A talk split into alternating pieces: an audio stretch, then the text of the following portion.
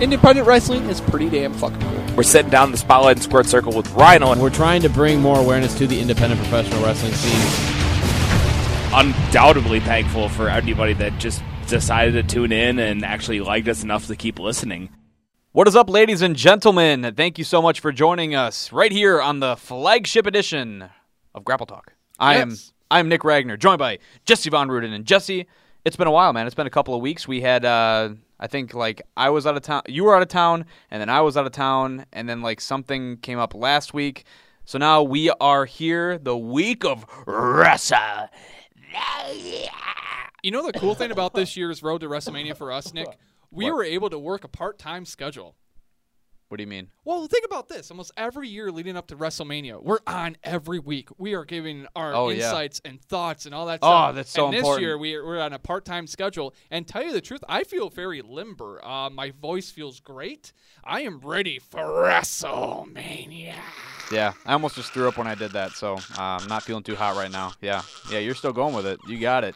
Uh, lots of really great matches and things like that to talk about. And you know what typically happens too? I don't know if this is accurate, but I feel like uh, weekends of uh, WrestleMania, we typically maybe have a show to do too. So, uh, do you have a show this weekend? And no shows this weekend, actually. Dude, we are like not even really doing local indies anymore. Yeah. Oh, speaking weird. of which, man. Okay, so so I actually got a, a story about that. Oh. This is a fun story. Oh, So we'll, we'll do a little. We'll we'll save that for segment three. It'll be a fun What? Story. Oh, Yeah, come on, man. not? No, you got me be a good pumped. story. Just share it now. Just share it Oh, right now. okay, I'm okay. so pumped. So so so um, Good Friday last week, right? yeah, it's Good Friday. So um, me and the missus, we ended up seeing uh, Dessa over at uh, the Cavalier Thursday night. oh, sure. So we ended up getting Uber that night, and Yep. you know whatever. So we spent like Good Friday mostly just like hanging out at the house, and then we were like, well, we both don't have our vehicles, so uh, we should probably go get those. And so of course we call up the Uber, and guess who was our Uber driver? It was the RCCW owner. Yeah. Oh. So. So she's like, "Oh, so our driver Shay's gonna be here." I'm like, "Shay, I know him." Oh And- no! How did that go for you? Um, that was interesting. So literally, we we start talking a little banter back and forth because like that's the one thing. Like the missus really hates it when I talk to Uber drivers. She's just like, "Hey, they're you're paying them for a service. You don't have to talk to him." I'm like, "Well, I know him. I have to talk to him I as have well." to talk to him. and it was one of those things where it's just like, okay, now like uh, I don't know. So it always comes back to wrestling, right? Yeah, it always does. and it was like, hey man, like I, I don't know what you're doing. Like on the 13th, like we're kind of in a pickle right now, and like uh, both me and Alex were thinking like maybe you want to come in and actually film.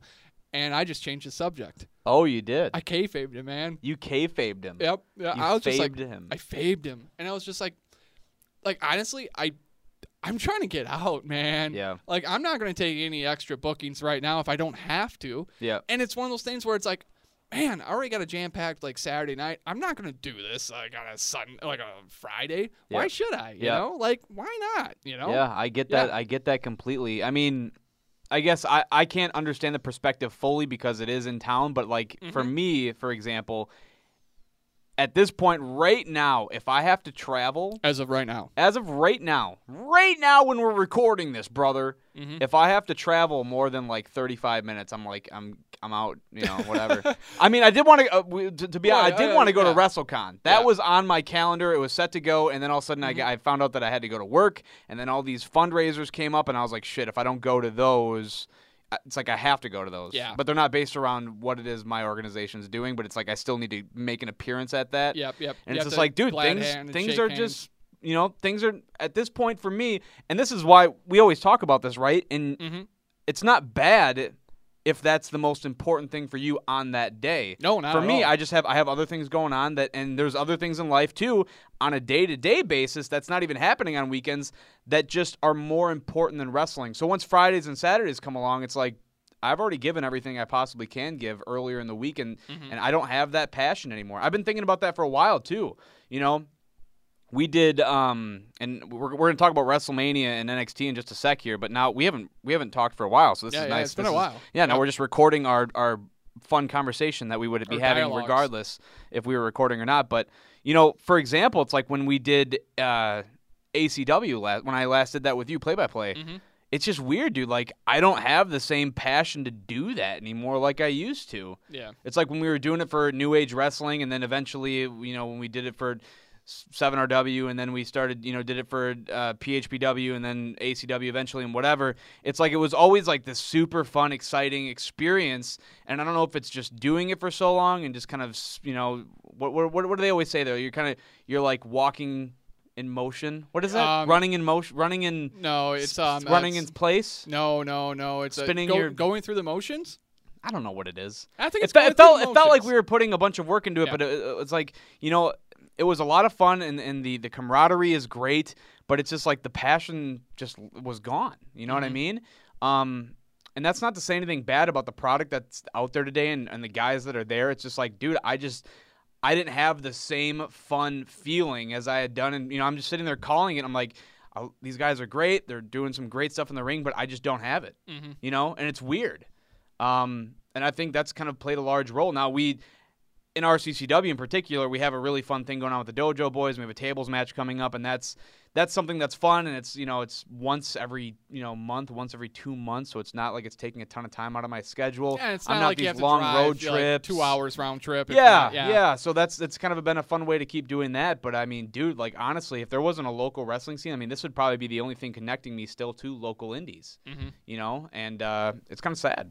But uh, yeah, I would get off my pedestal. I don't even know what we're talking. what what what happened. you know, that's a good question. So I don't know. You think a lot of it is just like growing out of it?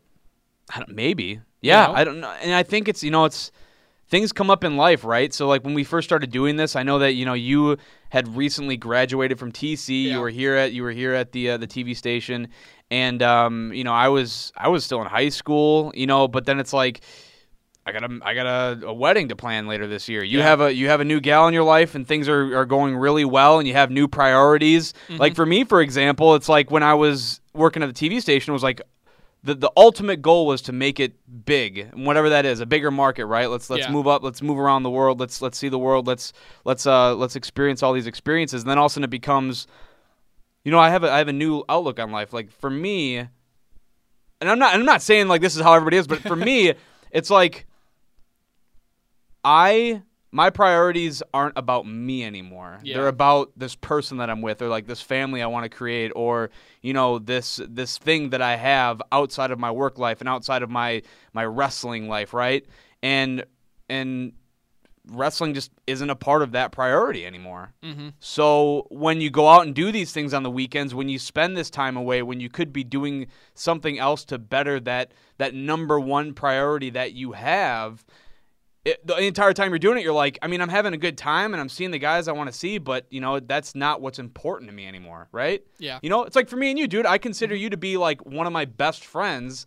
But when we don't do grapple talk, I don't talk to you for weeks. Yeah, yeah. It's that's what I'm kind of saying. weird. So it's like I'll just throw you a text message, be like, I'm, it's never like a hey, what's up? Yeah. It's like hey, you want to do grapple talk? Yeah, I know. That's that's what I'm saying, dude. It's like Yeah, I yeah. consider you one of my best friends, but if we're not doing grapple talk, we don't. I, I don't communicate, and that's because priorities. Yeah, and I, don't think have an. I some don't of have that is too. It's like okay, so I think we do more communication during fantasy football Yeah. season Oh, because yeah. we're always shitting on people sending us like Yep, shitty ass that's trades. true. You know, that's just one of the ways that we kind of do it. But I know where you're coming from, man, because like, you know, once you get that like the extra part of your life, it's just. You, you start thinking outside that box. You start Yeah. thinking outside of you, and it's it's a really kind of cool feeling because uh, guy when I went up to Spencer to do that frontline show, you know, I, I talked to some of the guys, you know, they're like, oh, hey, you know, how was New Orleans, stuff like that, and it was a lot of fun. Like AC Riley totally buried himself as a guy who doesn't know geography. He's like, hey man, I haven't seen you in a while. How was the trip to Missouri? and I'm like, dude, I was in New Orleans. It's in uh, it's in Louisiana. Louisiana. You don't even know your geography.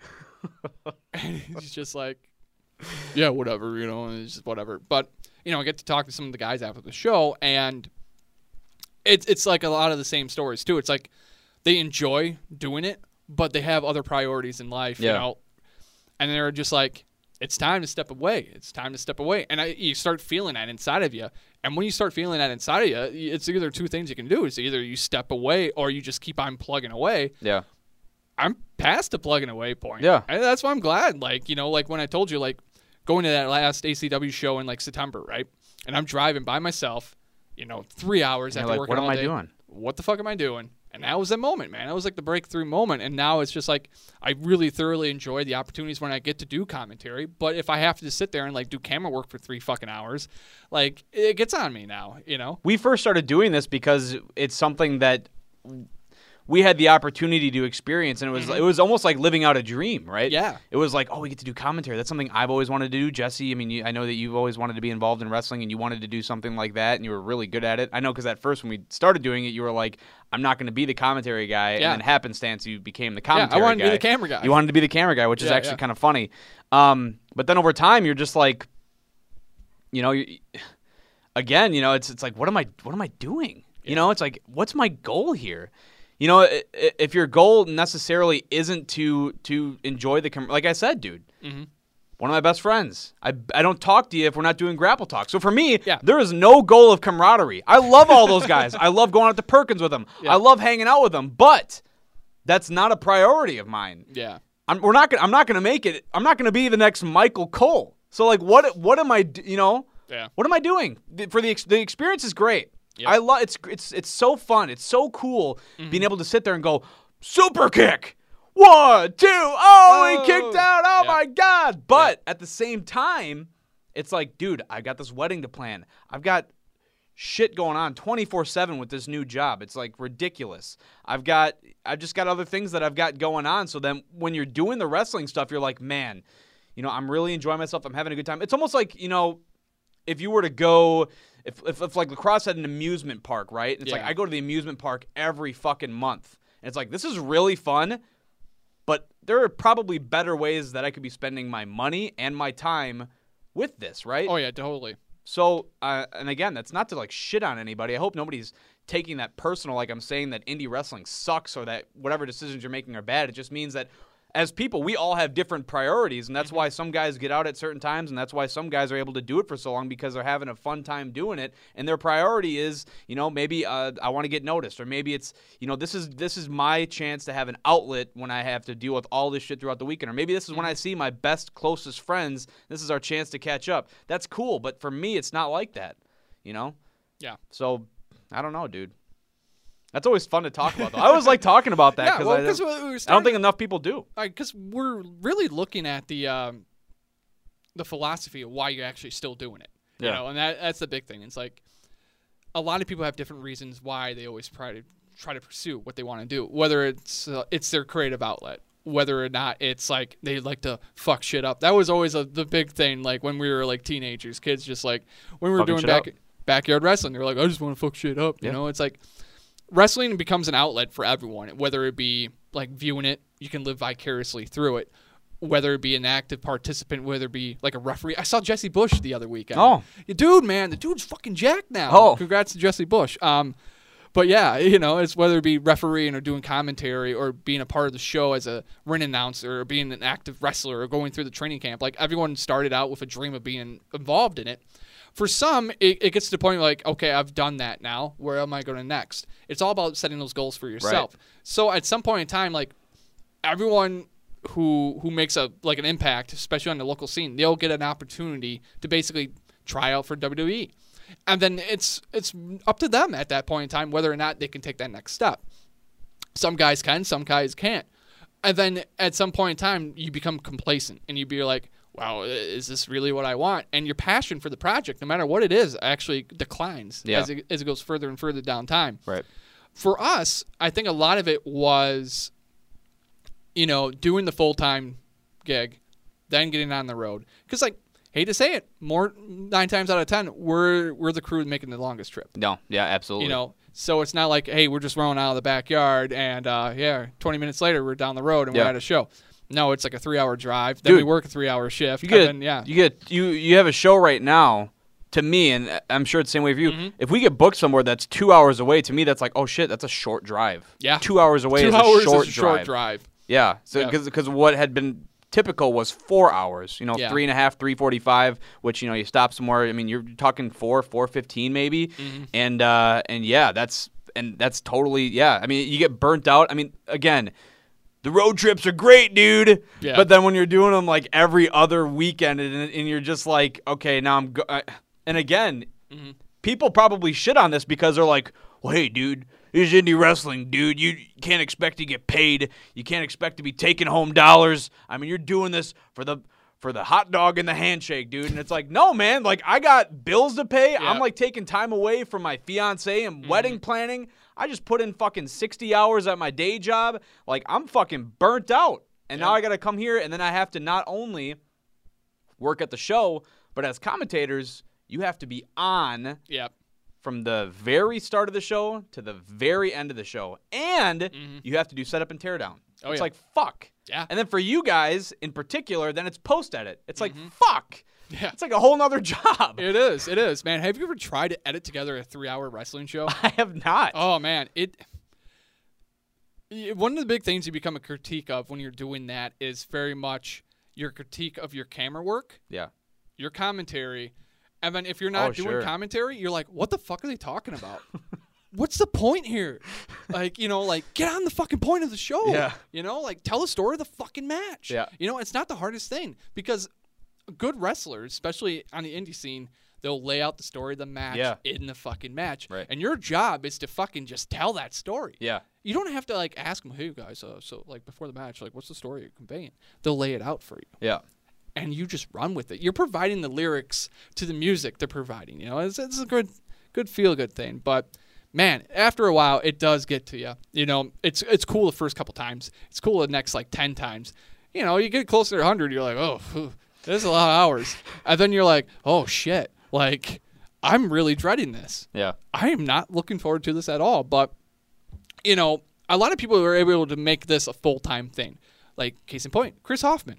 Like this dude, like this weekend, he's got his hands on a lot of indie shows happening down in New Orleans.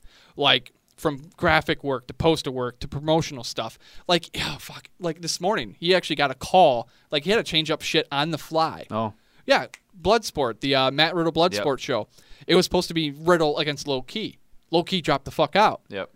They replaced him with fucking Minoru Suzuki. That's a pretty good replacement. Yeah, no shit. It's a way better replacement. So Chris was up like a fucking ass crack of night, changing out the fucking graphics just Oh, to make yeah. sure everything was right. Yeah. Like that's great. That's awesome dedication on his part. That's awesome dedication to making sure that your clients are happy as well.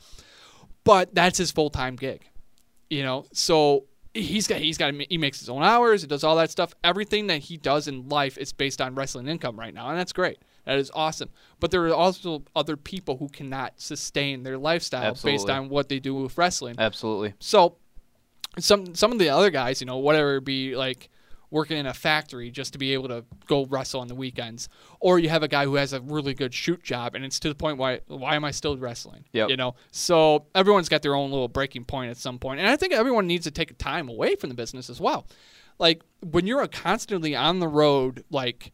52 weeks a year, you're doing double shots, triple shots, and stuff like that. When it becomes half your week, you have to step away at some point in time Yep. and just breathe Yep. you know, like that was a cool thing about going down to New Orleans. It was, you know, even it was a culture shock and it was so fucking amazing. Nick, if you ever get a chance to go with Zari, maybe you guys do it for your fucking honeymoon. Like honestly, it is a great fucking trip. Um, so much stuff, so much stuff. Like I, I could go on about it, but getting away and just not worrying about it Yeah. at all. Yeah. Man, that was just like hitting a refresh button. Yeah. But it wasn't like hitting the refresh button, being ready to like go right back at it. It was very much, man, I could just step away and I'd be happy. Right. Like, yeah, it would suck, you know, for a little bit, you know, just, but I would be happy. I would be happy if I could step away and just concentrate on the next part of my life. This that's when I knew, Mhm. and we'll- we'll wrap this up here pretty quick because I'm sure people, the ten people that listen, want to hear our opinions on NXT and WrestleMania. But that's when I knew Mm-hmm. that it was that that this this every week or every two weeks thing wasn't for me. I don't. I can't remember the show, but I remember that a show had gotten canceled or something had happened where it was like Nick, you know, don't don't come down, and I was like, fuck yes. I was like, thank God that happened. I am Yeah. so happy that I don't have to do that. And that's what they always tell you with jobs, right? Yeah. They always tell you that. I mean, you're going to have those days where you're like, fuck, I don't want to go into work or shit, I wish I could, whatever. But once you have like that moment where you're like, I would rather be sitting on my ass doing absolutely nothing than doing that, mm-hmm. it's almost like that epiphany. It's like, okay, that's probably not for me then. If it, if if it, if I'm dreading it so much that I am like ready to throw a celebration when I don't have to do it, then it's probably time to move on from that. And I still enjoy it. And I, like I said, I still like to do the RCCW stuff. It's way different because I'm not on commentary. I'm not Nikki Duche from 6:45 until 9:30. You know, I, I, I go out there for 10 minutes and I'm done. Um, but but yeah, that was that was that was my big epiphany. You know, and similar to what you had. You know, you were gone for a little while and you're like. I could totally step away. I could totally do that, and Yeah. that's what it was for me too. It was like I missed that one weekend, and I was like, "Thank fucking god," you know. it's like, Yeah. And I, again, I don't. I, that's just that's just kind of how it was. So Yeah, but this is gotta be though the biggest weekend. I'm s- fucking jacked. yeah, the biggest weekend for pumped. wrestling. Period. This is Super Bowl weekend for wrestling. It, it all starts today, continues on Friday. Saturday's a packed show. You you know you're looking at Ring of Honor is going to have the biggest show in their history, Yeah. in their company fucking history. Yeah. that is huge. Yeah. you got NXT. They're just continuing to roll. They're they're on the next step of their own evolution there. And then you have the granddaddy of them all. You have WrestleMania, which is going to be seven fucking hours long this year. And like Nick, no offense, like I love you to death, but it's okay if I just show up for the main card. I really don't want to watch the pre-show, even though I really want to watch that Cedric Alexander Mustafa Ali match with you. Yeah, I am going to definitely. I was saying the same thing because I had somebody from my um my shoot job wanted to meet on Sunday, and I was like, "Well, I can meet in the morning because it's WrestleMania Sunday," and they were like, "Got to meet later." Mm-hmm. I was like, "Okay, I can meet at two o'clock, but that's it." They're Yeah, like, yeah. "They're like, gotta meet at 4. and I was like, "That's pre-show time, baby." Yeah. I was like, three o'clock, and they said, "Deal." All right. So for me, I mean, if you don't want to watch the pre-show, that's fine. I just, I feel like I, I just have to. I have to. I, I just. I right, have to. I, I, I, took off. up. I took off work might- on Monday. I might, I might show up. I might show up for the Like pre-show because I, might have nothing else going on. I didn't even take off work the Monday after the Super Bowl. I took off work, th- but th- there's a difference because I'm watching like fucking eight hours of content. On, well, I mean, okay, Super Bowl Sunday was pretty fucking long too. it was yeah. Yeah. But I didn't really pay much attention until we got to the actual game because Yeah. I, you know, you see those packages and those things. Well, it's not like the they're having a like a pre pre Super Bowl oh game. God. You know, so it takes like the loser of the AFC Championship game plays the loser of the NFC Championship. They should fucking do that though. what, like almost like a consolation. Yeah. Yeah, Why maybe. the fuck not? Why not? know. Why the fuck not? Do it Saturday night. I don't know. You yeah, know? you could. I mean, that's not a bad idea. Maybe Hey- you should go work for NFL. Hey, know. Roger Goodell, if you're listening to this podcast, I know he which, does. which he, I totally, you totally do. You got to You got to do that. Maybe you do that for like the Pro Bowl or some bullshit. We we actually get an extra game. I'd rather watch that than yeah, the Pro Bowl. Yeah, like Yeah. you get an extra game and it's competitive. I think the thing with wrestling Mhm. is that I get so I, I don't watch wrestling like every week. Oh, you neither know what I do mean? I. With football, I watch football every single week, right? So Yeah. when the Super Bowl comes along, like I'm excited to see the last game of the season. Mhm. But you know, I don't need to watch all the pregame festivities. When it comes to WrestleMania, I be, you know I, I I watch matches here and there. I keep up with promo segments. I, I follow the, the subreddits and stuff like that. But when it comes to WrestleMania, it's like I haven't really sat down and watched from the beginning to the end of wrestle uh, a wrestling product in a while. So like this is seven hours is a lot, but it's like I might be able to you know it's like my wrestling threshold is like at 25% right now and this 7 hour experience will be like 75% worth but because I'm only at that 25% it makes 100 so we're all good to go. Right, exactly. All right. We cool. have NXT too. All right. So, uh, do we want to take a break? Yeah, let's take a quick break. We'll talk about the uh, Ring of Honor show. Yeah, we'll talk about that Just, shit. just like the couple, couple matches we want to touch on, then go right into NXT, Yeah. and then right into it's gonna be WrestleMania. a long episode. uh, this has been the pre-show of the show, so so get used to it, That's guys. funny. You know, get used to it. This is the pre-show of the pre-show. Yeah. So we'll be right back with the main card after this. Hey, it's Hot Shot Scott Williams. Do you like chili? Well, I do too. Do you like podcasts? Well, so do we. It's the Ross Family Matters podcast. Join myself, Victor Stick Ross, Jack Spade, and, a, and a cavalcade of other people except Maru. You're never allowed. Grapple Talk Network, it's the podcast. We're coming at you. Maru's not allowed! And welcome back to Grapple Talk. Hey, thanks for joining us here on the main card of the show. Now, Nice. once once we got done with the pre-show and all that stuff, you know, we thought about having like the a panel of guests who have nothing to do with the show actually on during the pre-show. And we thought better of that because, Oh, yeah. like, honestly, that might be better than the actual show.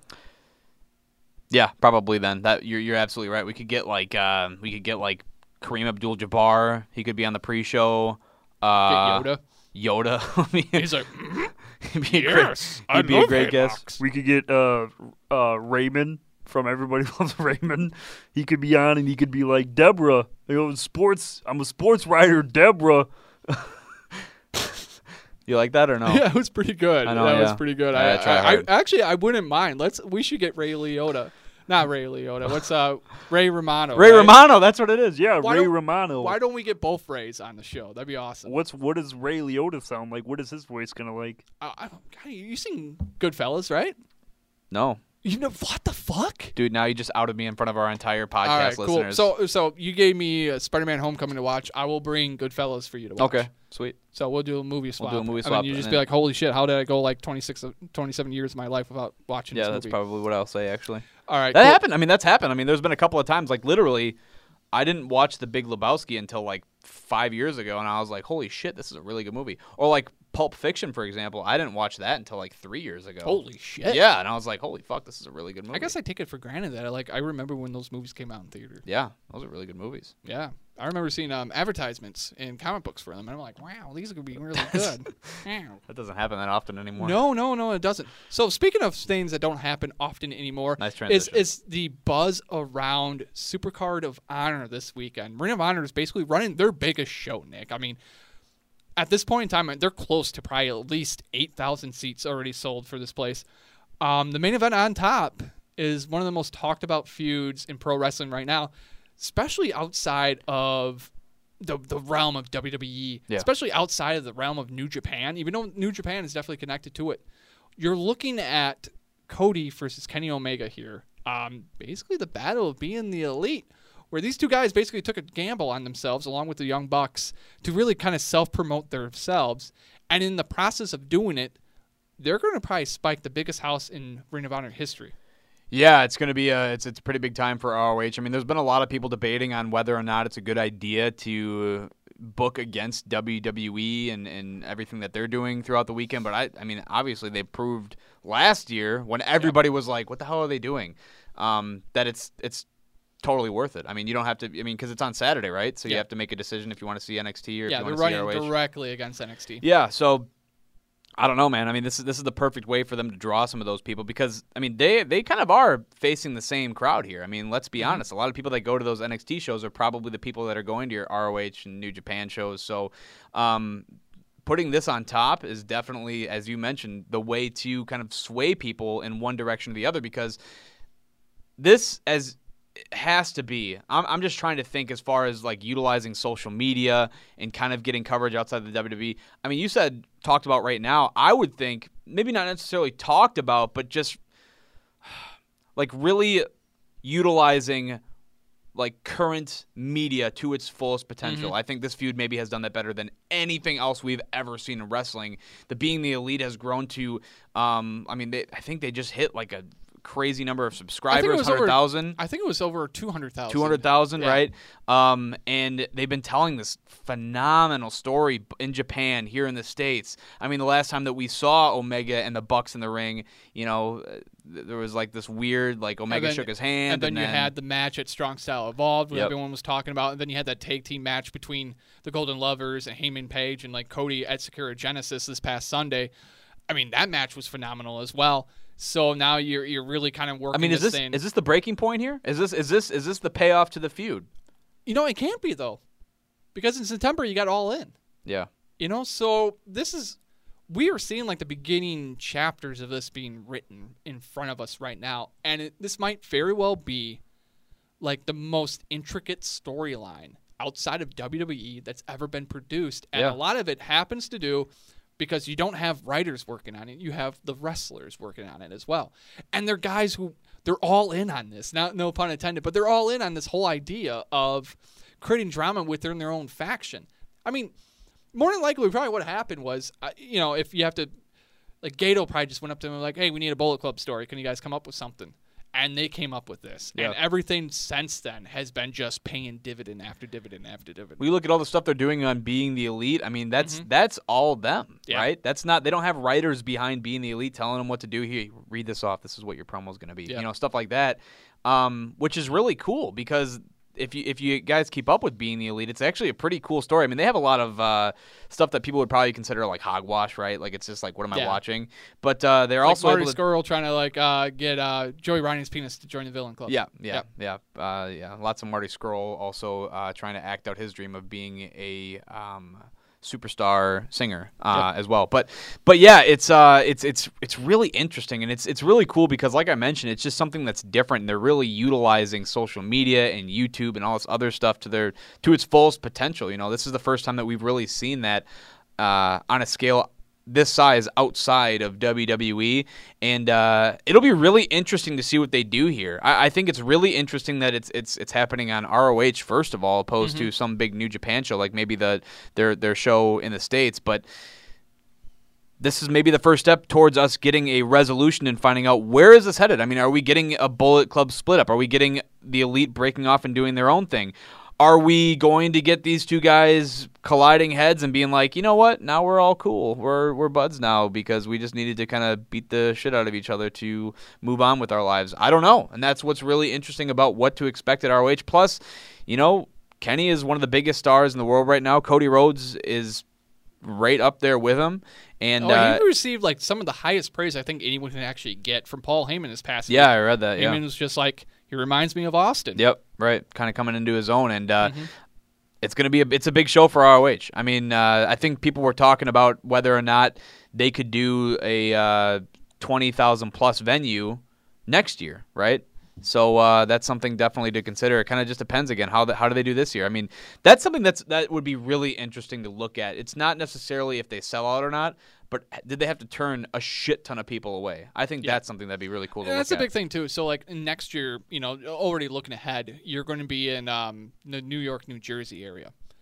You know, you got plenty of options up there if you want to run a bigger building. You can run like the, the old Nassau Coliseum or something Yep. like that. You can you can do something where it's going to make sense, especially up there.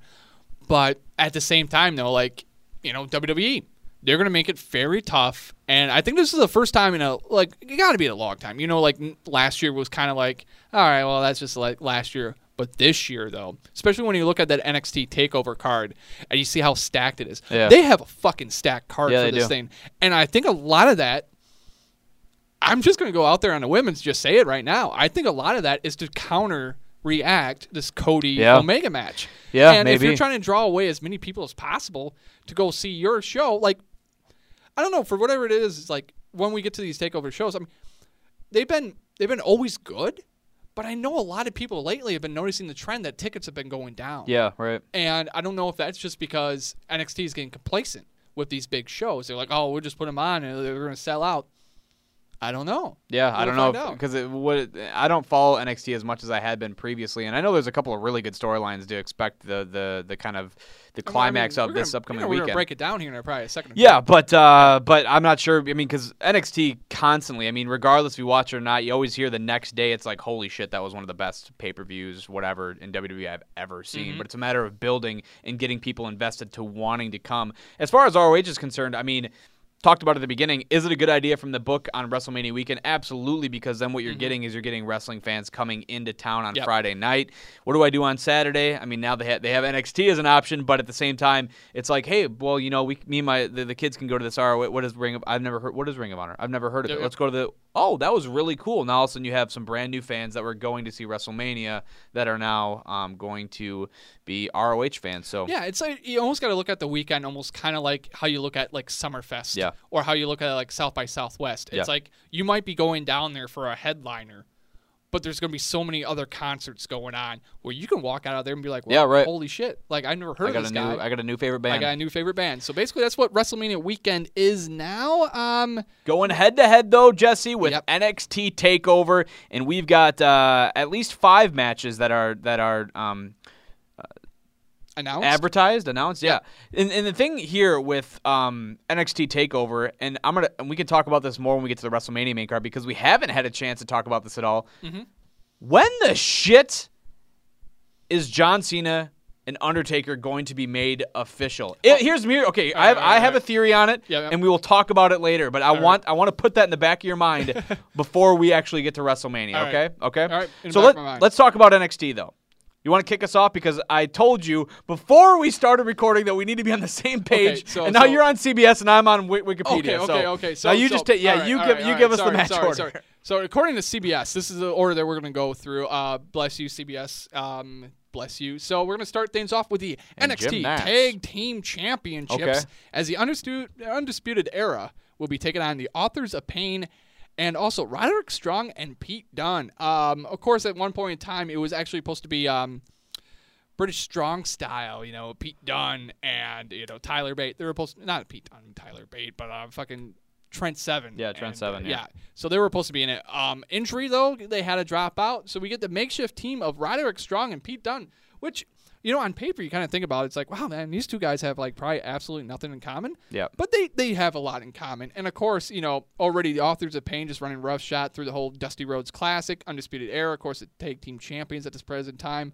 Um, basically instead of doing like a payoff match there for the classic being authors of pain versus Strong and Dunne, it was one of those things where I believe Bobby Fish got hurt. Yep. So now instead of doing an extra match, why not just put that match on with the Undisputed Era, do a triple threat match, kind of make that thing work. Um, you got you got six bodies here that are going to absolutely just tear each other up, but it's also a story of the pay per view as well because you have another match later on that night when we're going to get to it.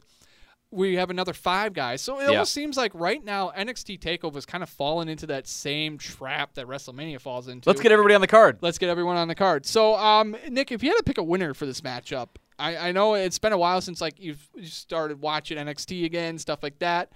Um, if you had to pick a winner for this match, I think you can go with two options. I don't think Uh-huh. the authors of pain are walking out of this one as champs. I think a lot of people would know that regardless if they watch NXT or not. I think the authors of pain are set to to move up to the main roster either the night after. I, th- I think a night after WrestleMania makes a lot of sense for them, um, but we'll see. Uh, Undisputed Era. I mean, I don't know why you don't. I I, I think it, when, once we get to WrestleMania, this is going to be a night, a weekend more or less, where a lot of ta titles are going to be changing hands. Yeah. I really think so. Um, but I think this is one of the matches in which we might not see that. You know, I, I, I think with, with Seven and Dunne, there was an opportunity to do that. I know it's always kind of fun to give the makeshift uh, tag teams. Um, especially when they're kind Belts. of feuding against each other at the same that's time. that's always kind of Yeah. fun. So I mean, that's that's a possibility.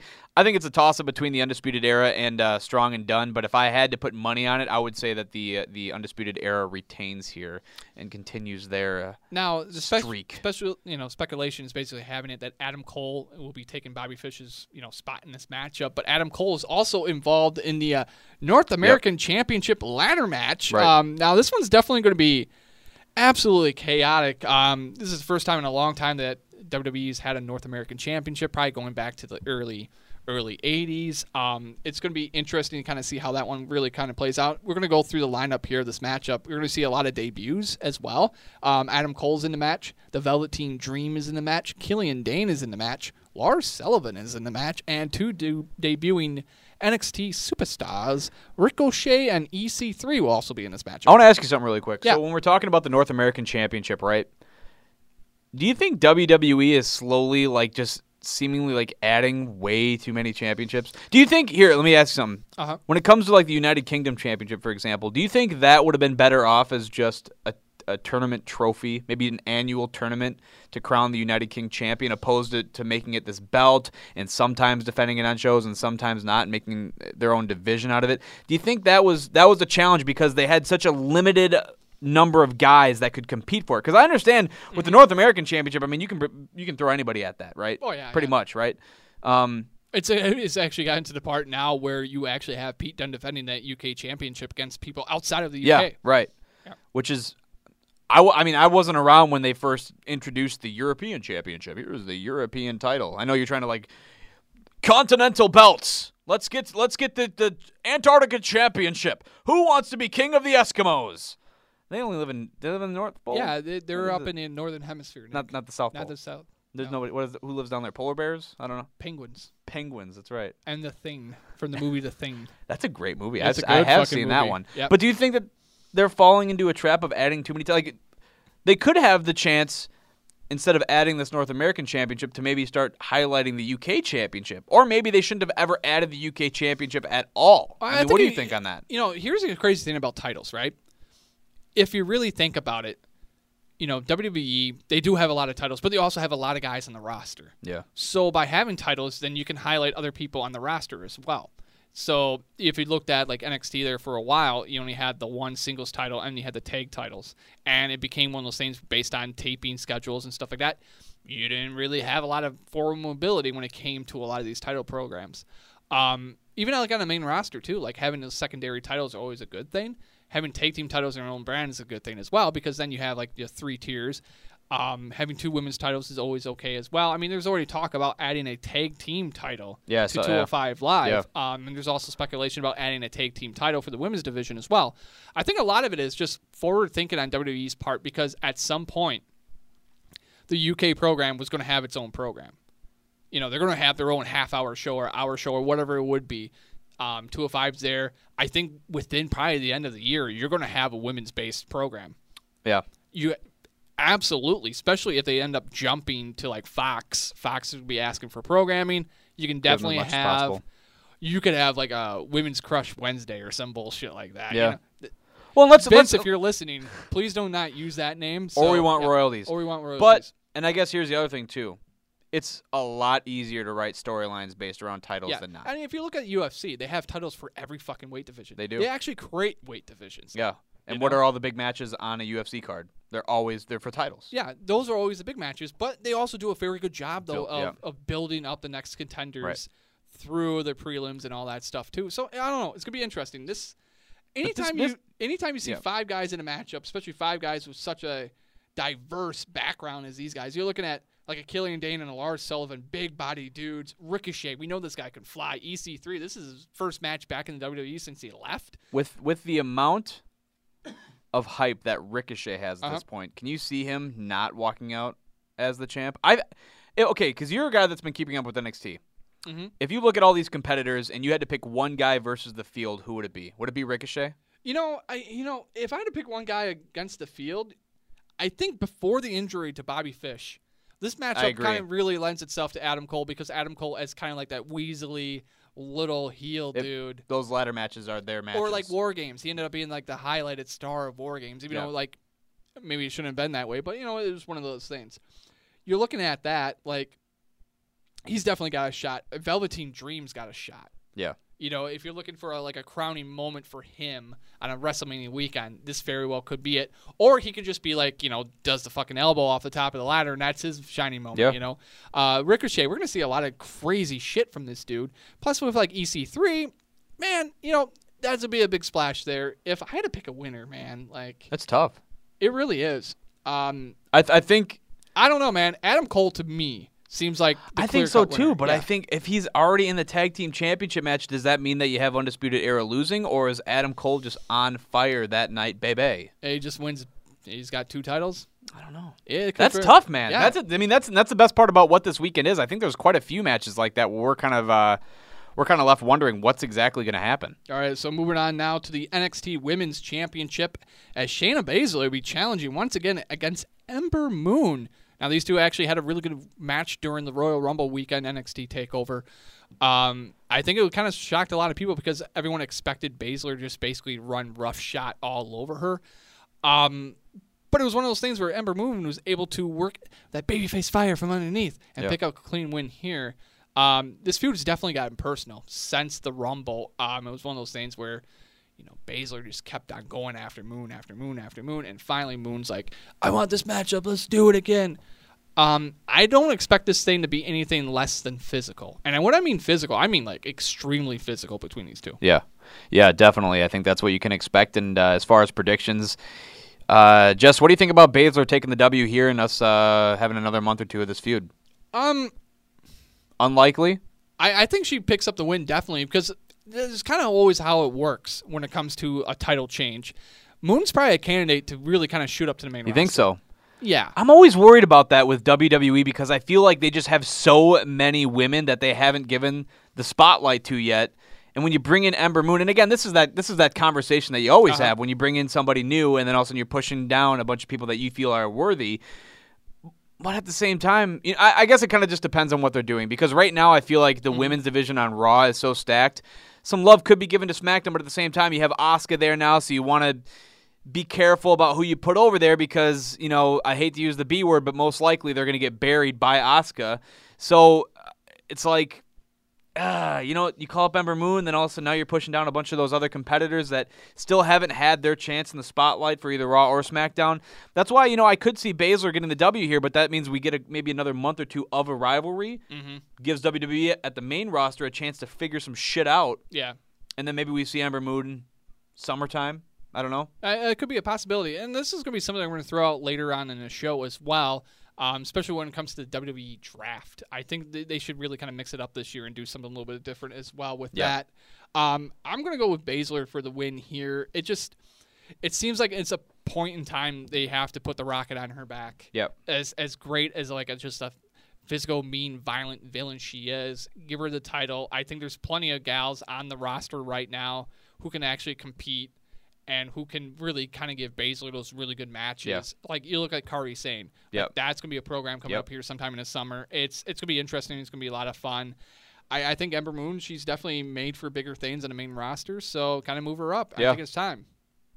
All right, so that brings us to perhaps the biggest matchup. Like when when you're thinking of like a personal vendetta for this weekend, we're looking at Johnny Gargano taking on Tommaso Ciampa, former members of DIY here, finally I'll tell you what, going Jesse. one on one.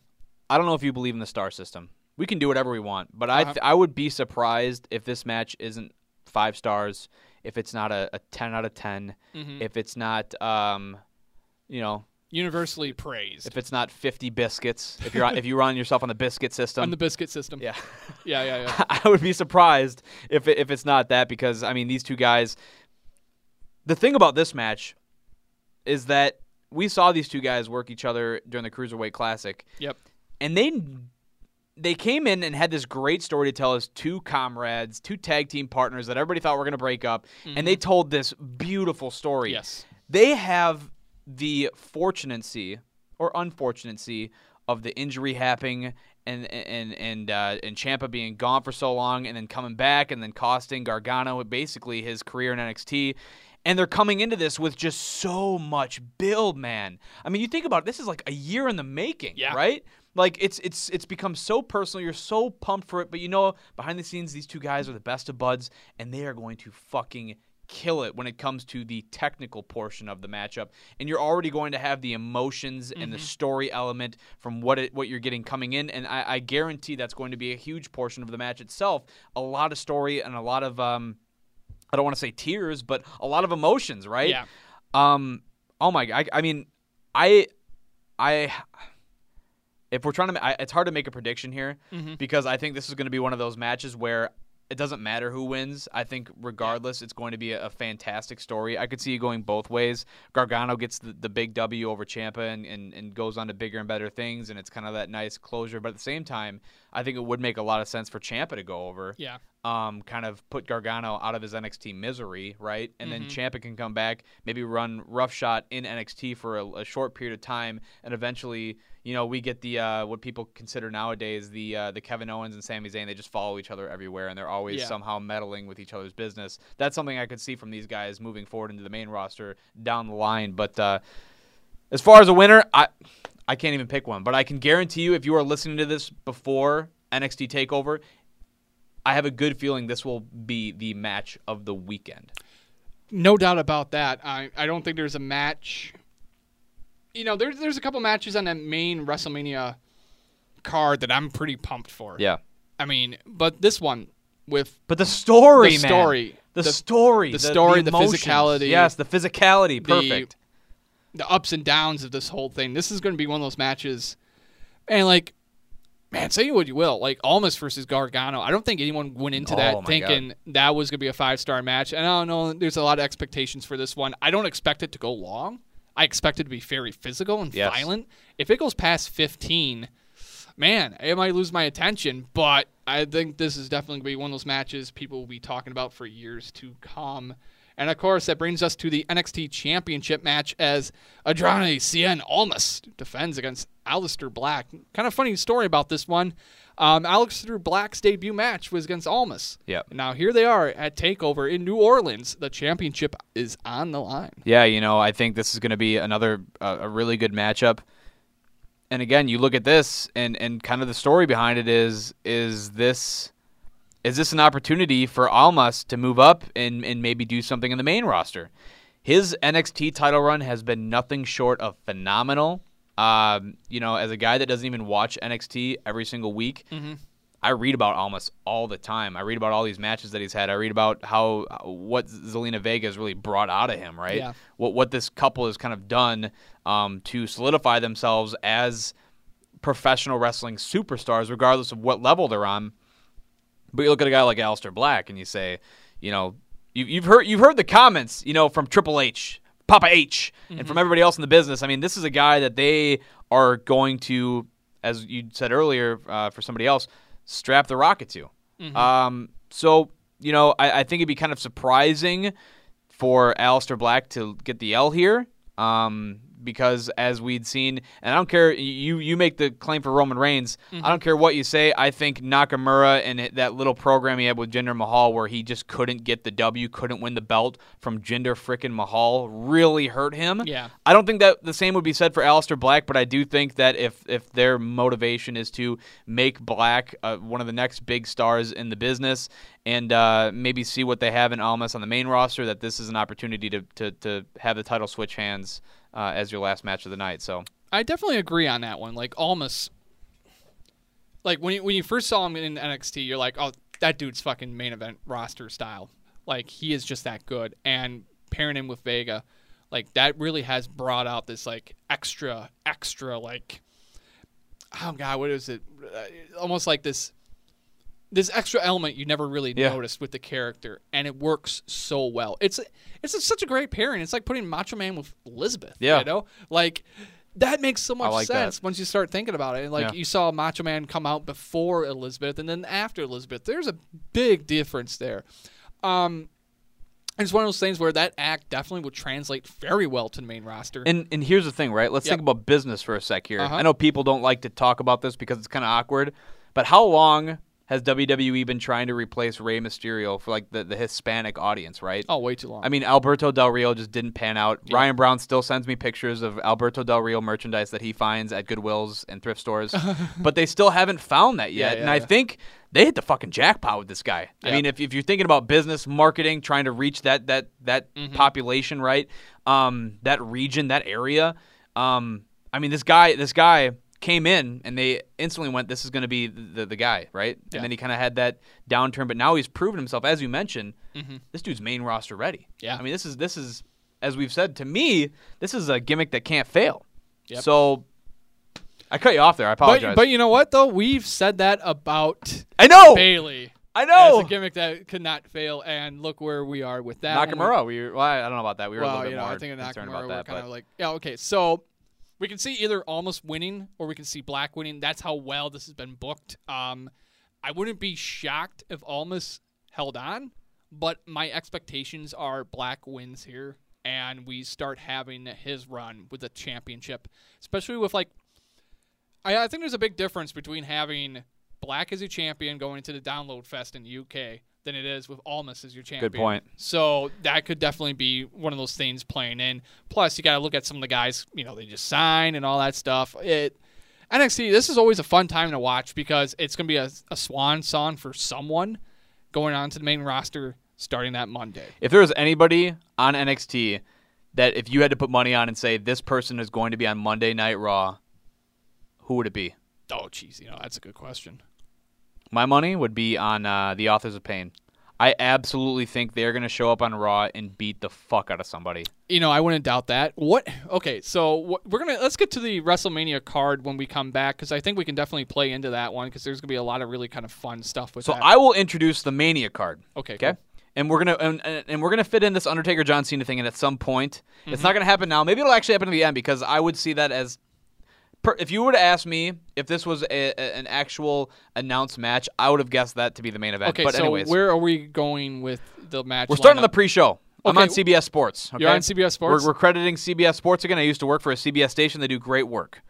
Um, they also, ah, I don't want to say that. No, they did. I thought they had the most entertaining NFL coverage this past season. I really li- like Tony Romo a lot. I've always Oh, liked Jim Nantz. Bruh, I, you know, Nantz I could deal without Really? having, yeah, because sometimes it just sounds like he's high on cheese.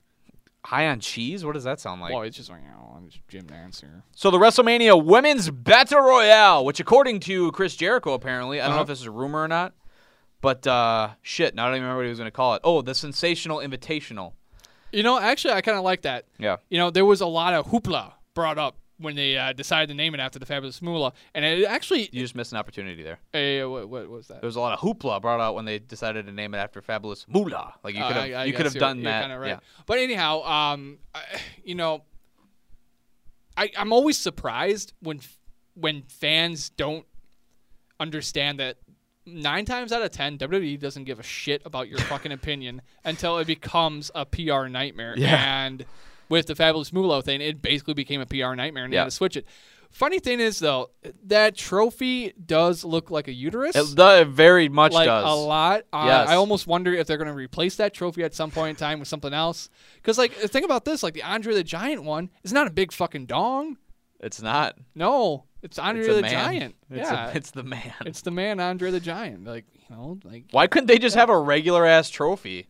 yeah, Like this, the you know, like if you were to Google trophy and that one comes up, like just do that or something, or put a big W on it because he like branding. I don't yeah, know.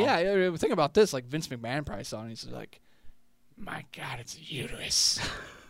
He's probably the one that designed it. he had an etch a sketch sitting there designed this Yeah. trophy.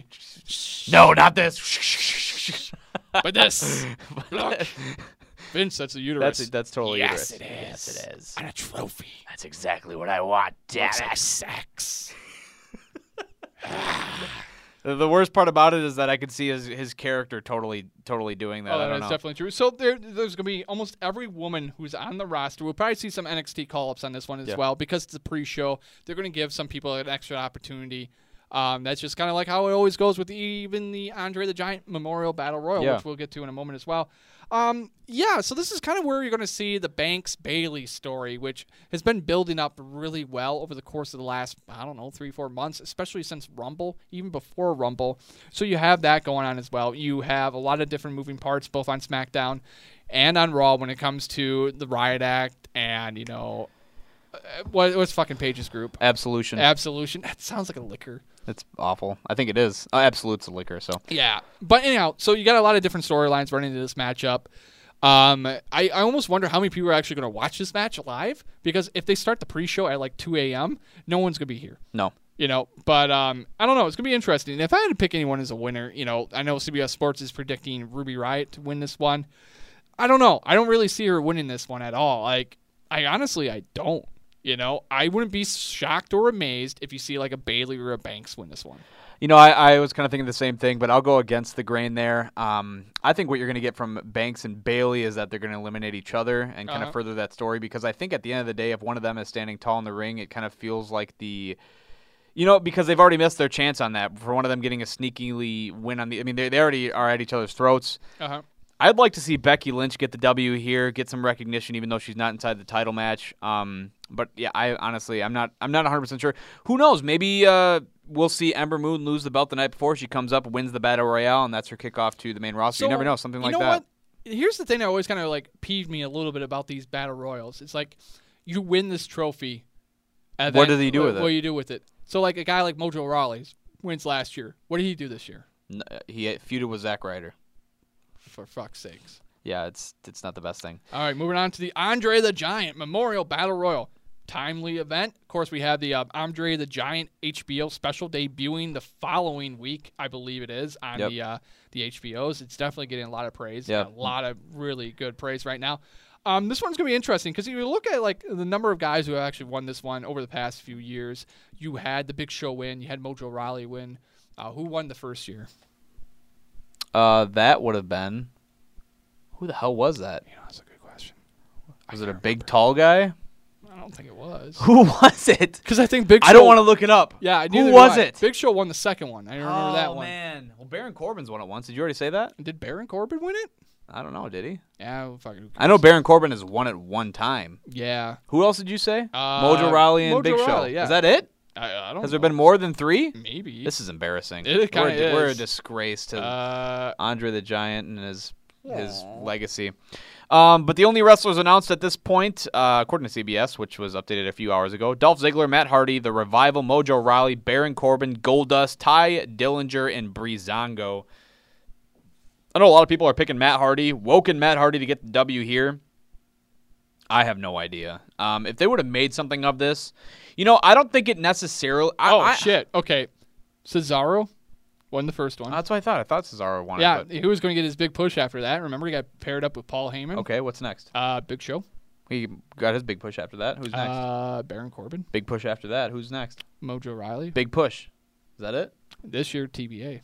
TBA. Well, they better get ready for a big push because they're going to get it. Yep. You know, that's what you know. A lot of people have been discussing that too. Like, should they get a title shot? Should they have something that's that's worthwhile to kind of give them that that that you know ledge to to kind of leap off of and, and fall into the glory that is the WWE. Um, and I think yeah, people are like, oh, it's a competition. You know, bragging rights. You get a cool trophy. It's like we couldn't even figure out who the hell had won it. Like, Yeah. who fucking won it? Who? I don't know.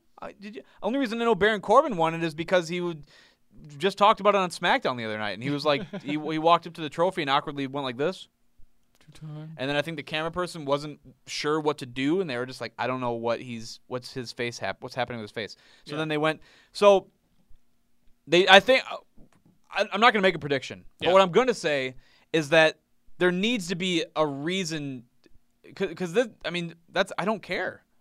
But if they have like you get a mid card title shot, or maybe you know it'd be fun, and I know it's tonight. Winner of Andre Giant Battle Royale gets a WWE or World Heavyweight Championship shot at the very next show, right? Monday or Tuesday's Yeah, night yeah. SmackDown. Let's just give them a title shot. Let's just do something fun, right? I don't fucking know, dude. You know, actually, I thinking of an wouldn't, I wouldn't mind that. That actually wouldn't be too bad. Yeah. Because then you're going in to be like, you know, you're going to the WrestleMania broadcast, be like, oh, hey, if you missed it, so and so won the Andre the Giant Memorial Battle Royal. He'll be the first guy to face whoever wins the heavyweight championship match.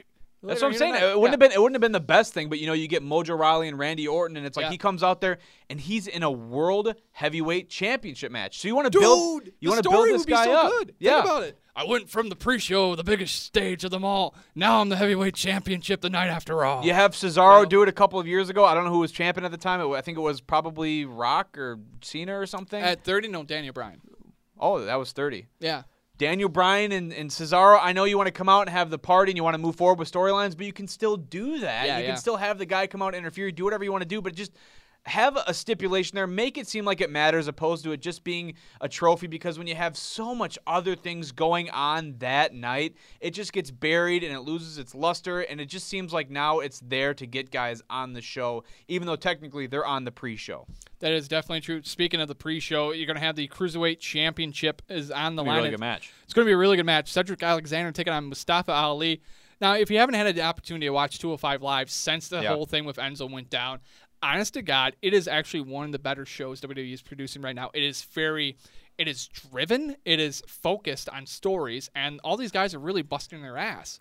Like legitly busting their ass. So now you're you're coming into a matchup. This is actually probably the first cruiserweight title match in a long time. I think it's actually got some clout to it because you're Since looking like at last year's WrestleMania. yeah, you're looking at Cedric Alexander and Mustafa Ali, basically the, the heart and soul, as it's being branded, of 205 Live.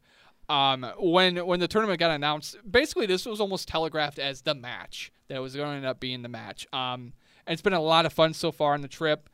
You know, it, it is honestly, it's a shame that it's on the pre-show, but these guys have an opportunity here to really carve a niche as two guys. Like Mustafa Ali was a fucking alternate. I'm, I, yeah. I am Yeah. fully behind that guy right now. And you know, think about it too. Like Cedric Alexander, it wasn't even on the fucking radar until he had that match with Kota Ibushi. Yeah.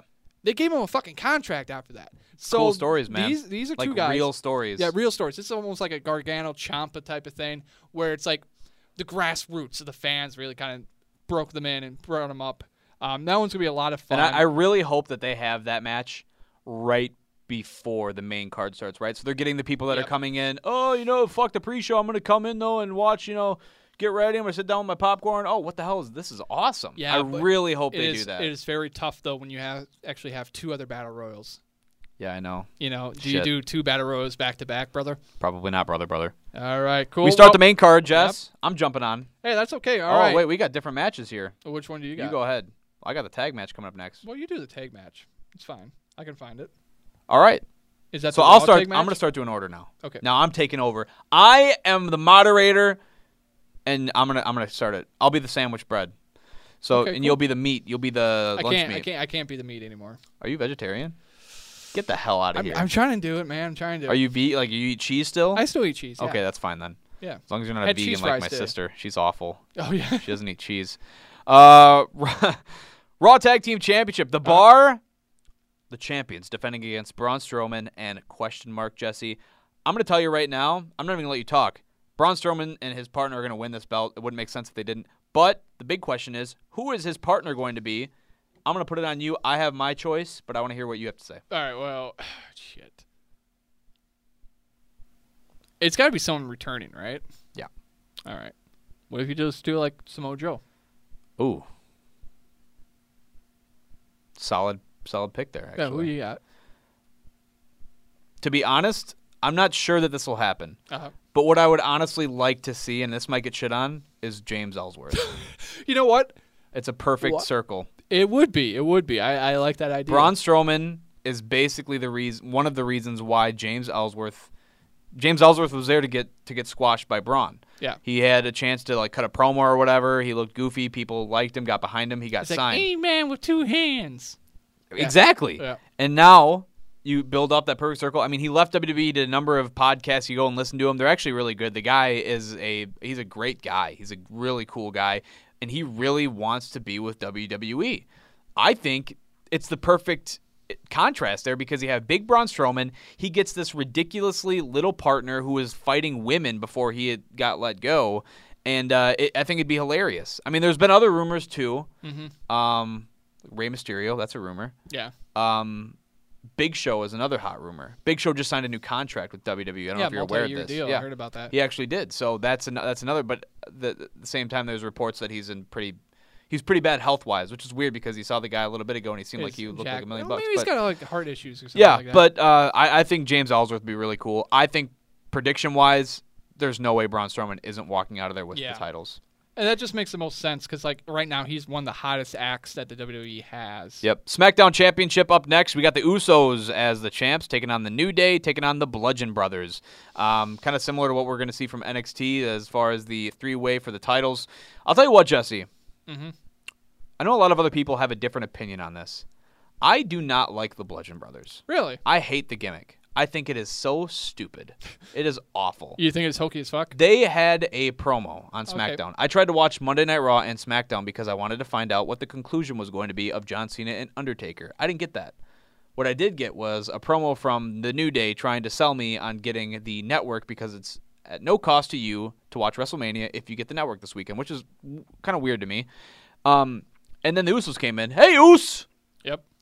These Usos think they're going to beat us on Sunday And then they do a little, little like, and they did this weird poetry thing, and then they Yep. saw the Bludgeon Brothers, and they were like, "Oh, scared." And then Luke Harper like picked up his mallet, and then he like hit the camera, and I was like, "What the fuck are they? Why do they have these mallets? What are these mallets for?" Dude, it's like Triple H's, uh, you know, sledgehammer, He but but he steroids. But he's not Sledgehammer H. Like they, he's they're the Bludgeon. Bro- like I don't. Yeah. I just think it's weird. Like it's like it's it's more hokey than Kane. It's like where the hell? What? Come on, dude. Like Kane has had a very long career, 21 years, man. Yeah, but he started it in a time where it made sense to do that. If you had somebody, dude, are you telling me right now if some dude came to the main roster and he's like, "I'm from fucking hell, man," like fuck. Like, I'm Okay, okay. So like, would you? Would you? right, Is that cool right, to you? So Kane debuting in the middle of like just the beginning of the Attitude Era, in '97. yeah, Think about that time. They were getting rid of every fucking hokey gimmick they could, that's true. and then here comes Kane. But it was a cool hokey gimmick. It's gotta be. it's gotta be Kane. He's gonna he's gonna puke. Yep. But uh, I don't know.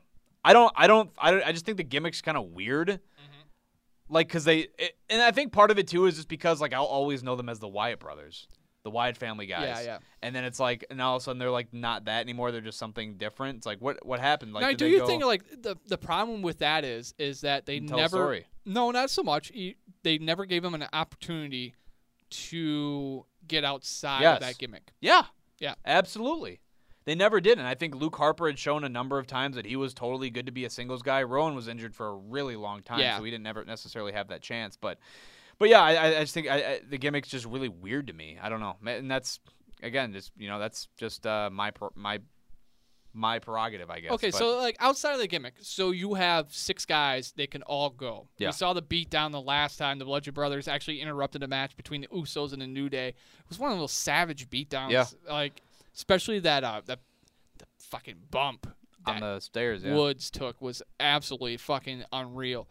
Um I I can really see this match these guys are going to go out there and try to steal the show. This is the first time that the Usos are actually on the main yeah, card. good for them. New Day last year was even on the card. Yeah. So now you're highlighting three teams. They they know each other very well. They're going to go out there and they're going to bring their best. Um, I got the Bludgeon Brothers in this one. What about you? wait, wait, wait, wait, wait. wait. You, you said that you hated the gimmick. You buried it, and then you're like, I'm picking them anyhow. Yep. What you got?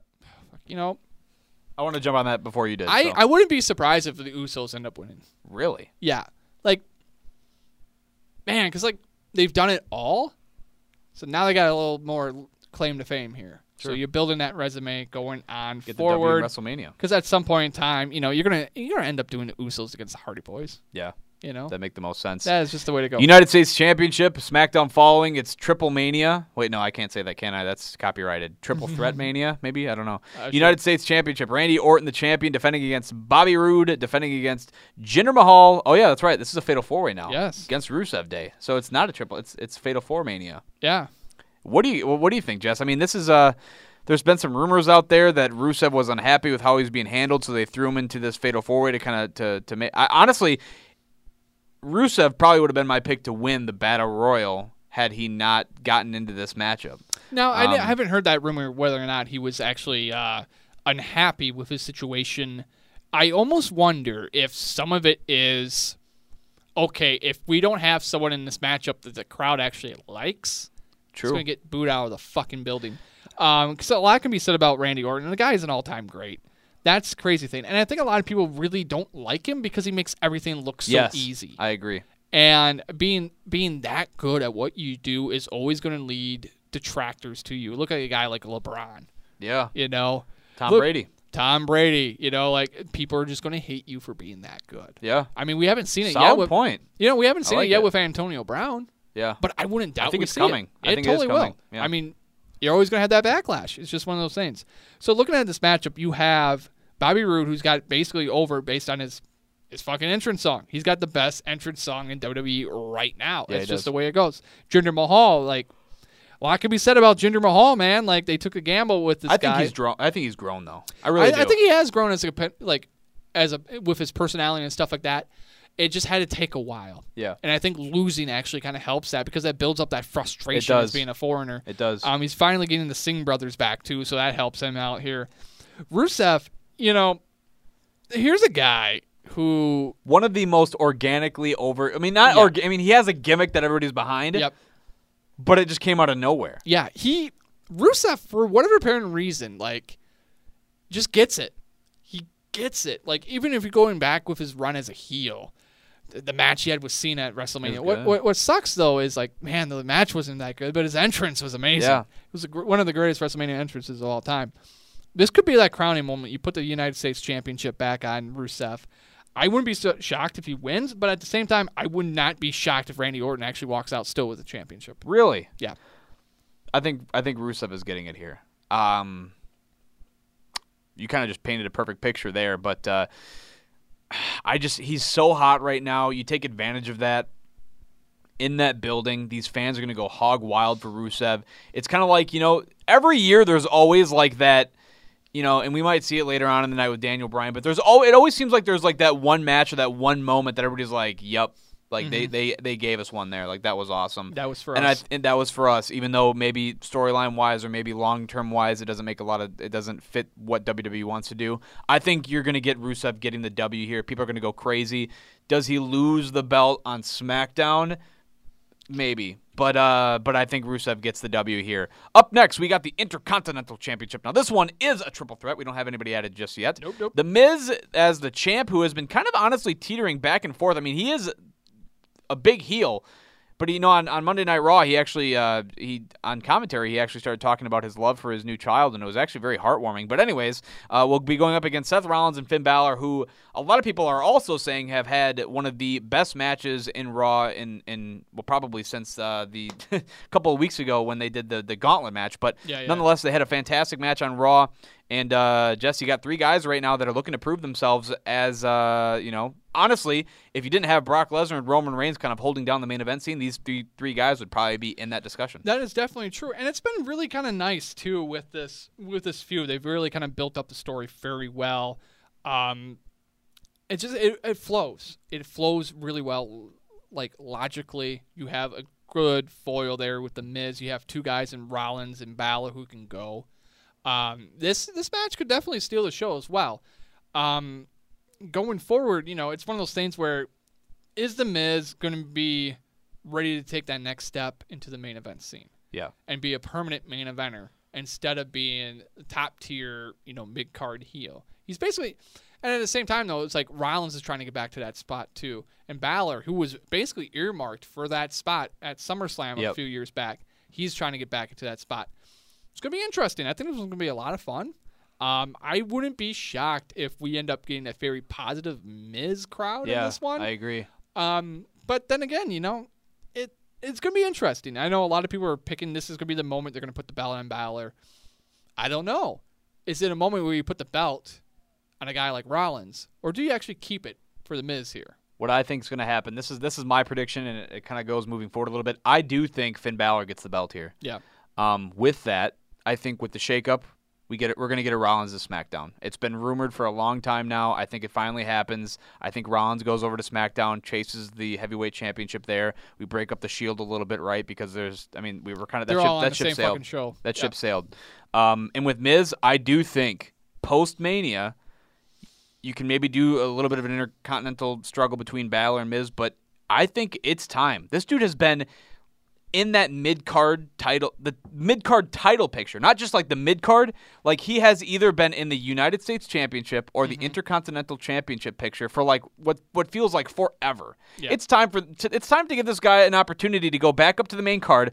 You know, what we can talk we'll talk about it in a little bit, but I think there will be an opportunity on Raw to do that post Mania, and I think that that's where you do this, right? You give him a chance, let him Mm-hmm. Let him show what he can do as that main event heel, and um and I think that's what's going to happen. So I think you get you get Miz losing, but I think he's off to better things. You give Finn Balor a platform to really showcase the Intercontinental Championship as that worker's belt that it has been in the past, and I think Seth Rollins goes over to SmackDown and gets put back into the the heavyweight championship picture. So I think honestly, this match you're going to see all three guys with bigger and better things after uh, WrestleMania 34. I like it. Let's move on. Um, Raw Women's Championship. Oh, that's a Look at you trying to figure out which match to do next. Raw Women's Championship. Alexa Bliss, the champ, taking on Nia Jax. Jesse, here's my prediction. I'll give it to you, but I want to I want to give you the floor after I'm done. I think what they're going to do, and I think what they should do. I think Nia Jax should literally kill Alexa Bliss. I think this match should maybe be five minutes, and we're done. Yeah, definitely, especially with uh, the way they've kind of built up the feud as former friends, and you have Bliss kind of really digging into Nia Jax for her size and being a bully, which is kind of funny too because you already have Bliss being on the Yeah. record saying that she was bullied and stuff like that, and she Yeah. had problems with an eating disorder, and then you you make it like easy fodder It's so weird. storyline. But at the same time, though, it's like I I'm not shocked or amazed because like if you're looking at the depth. Of women's storytelling on WWE main roster, eh, they do this story all the fucking time. Remember Piggy James? Yep, I do. Yeah, you know, it's just one of those things. Um, now Jax winning, totally cool with that. Totally cool with that because, you know, it's a fresh face with the title. You have to have a dominant champ on Raw. Bliss, you can put the belt on her at any time going forward. She's a made woman on that roster. She is. You can do whatever you want with this matchup. Just this is might be a point where you want to crown the next Yes. woman that you really kind of want to establish. And I think they've been hesitant for a while with Jax, even back on NXT. They never gave her the strap. Yep. I think here and now, this might be the point. Yeah, I definitely think so. A lot of people are behind her, and uh, Bliss has been in that spot for so long that I think it is it'd be a nice uh, you know change of scenery, both for the the roster and then just for fans in general too. We look up next, which honestly, Jesse, a lot of people have been arguing what could main event WrestleMania this year. Okay. I personally, I, dude, I honestly I was thinking about this actually a couple for a couple of days. I was like, man, I wonder what, you know, because this is what I do with my time when I'm at home not doing anything. like, what could main event WrestleMania? Yeah. Charlotte Flair, the champ, defending her SmackDown Women's Championship against Asuka. Dude, I totally think if you are ever going to have a women's match main event of WrestleMania, this might be like the opportunity. That's why I say that. I mean, yeah, Ronda Rousey maybe next year in a couple years, maybe even this year. But I think a singles women's match that's going to not only be able to be billed as the main event, but then live up to the hype and performing as a main event. This is the chance to do that. I don't think it will be this year. I don't think it will be the main event. But nonetheless, I think uh, you know because this is one that we've been waiting to see for a while now, right? Yeah. Charlotte Flair is the she is the main lady for WWE. She is she is she's Ric Flair's daughter. I mean, she's been holding down the women's division as some would argue the top performer for a long time now. She's one of the best wrestlers, women's wrestlers that we've seen in a long time. And then you have Asuka on this two-year plus dominant winning streak. Uh, this is the, I, you can't build to a better women's singles match than that. I, I, it's hard for me to think of something. No, you really can't. Um, the stars aligned, as they say, for this one, where you have that built-in story of Asuka undefeated for two and a half years, her dominant run in NXT, just running roughshod all over the Raw Women's division, and at the same time, you have the golden standard over on SmackDown, Yes. Charlotte Flair, where you know, time in, time out, she has delivered the goods and really has become the face of this women revolution. Um, this is the probably, I would, this is definitely the biggest match I think for women's wrestling on this stage in a very long time, and that's saying a lot. Yeah.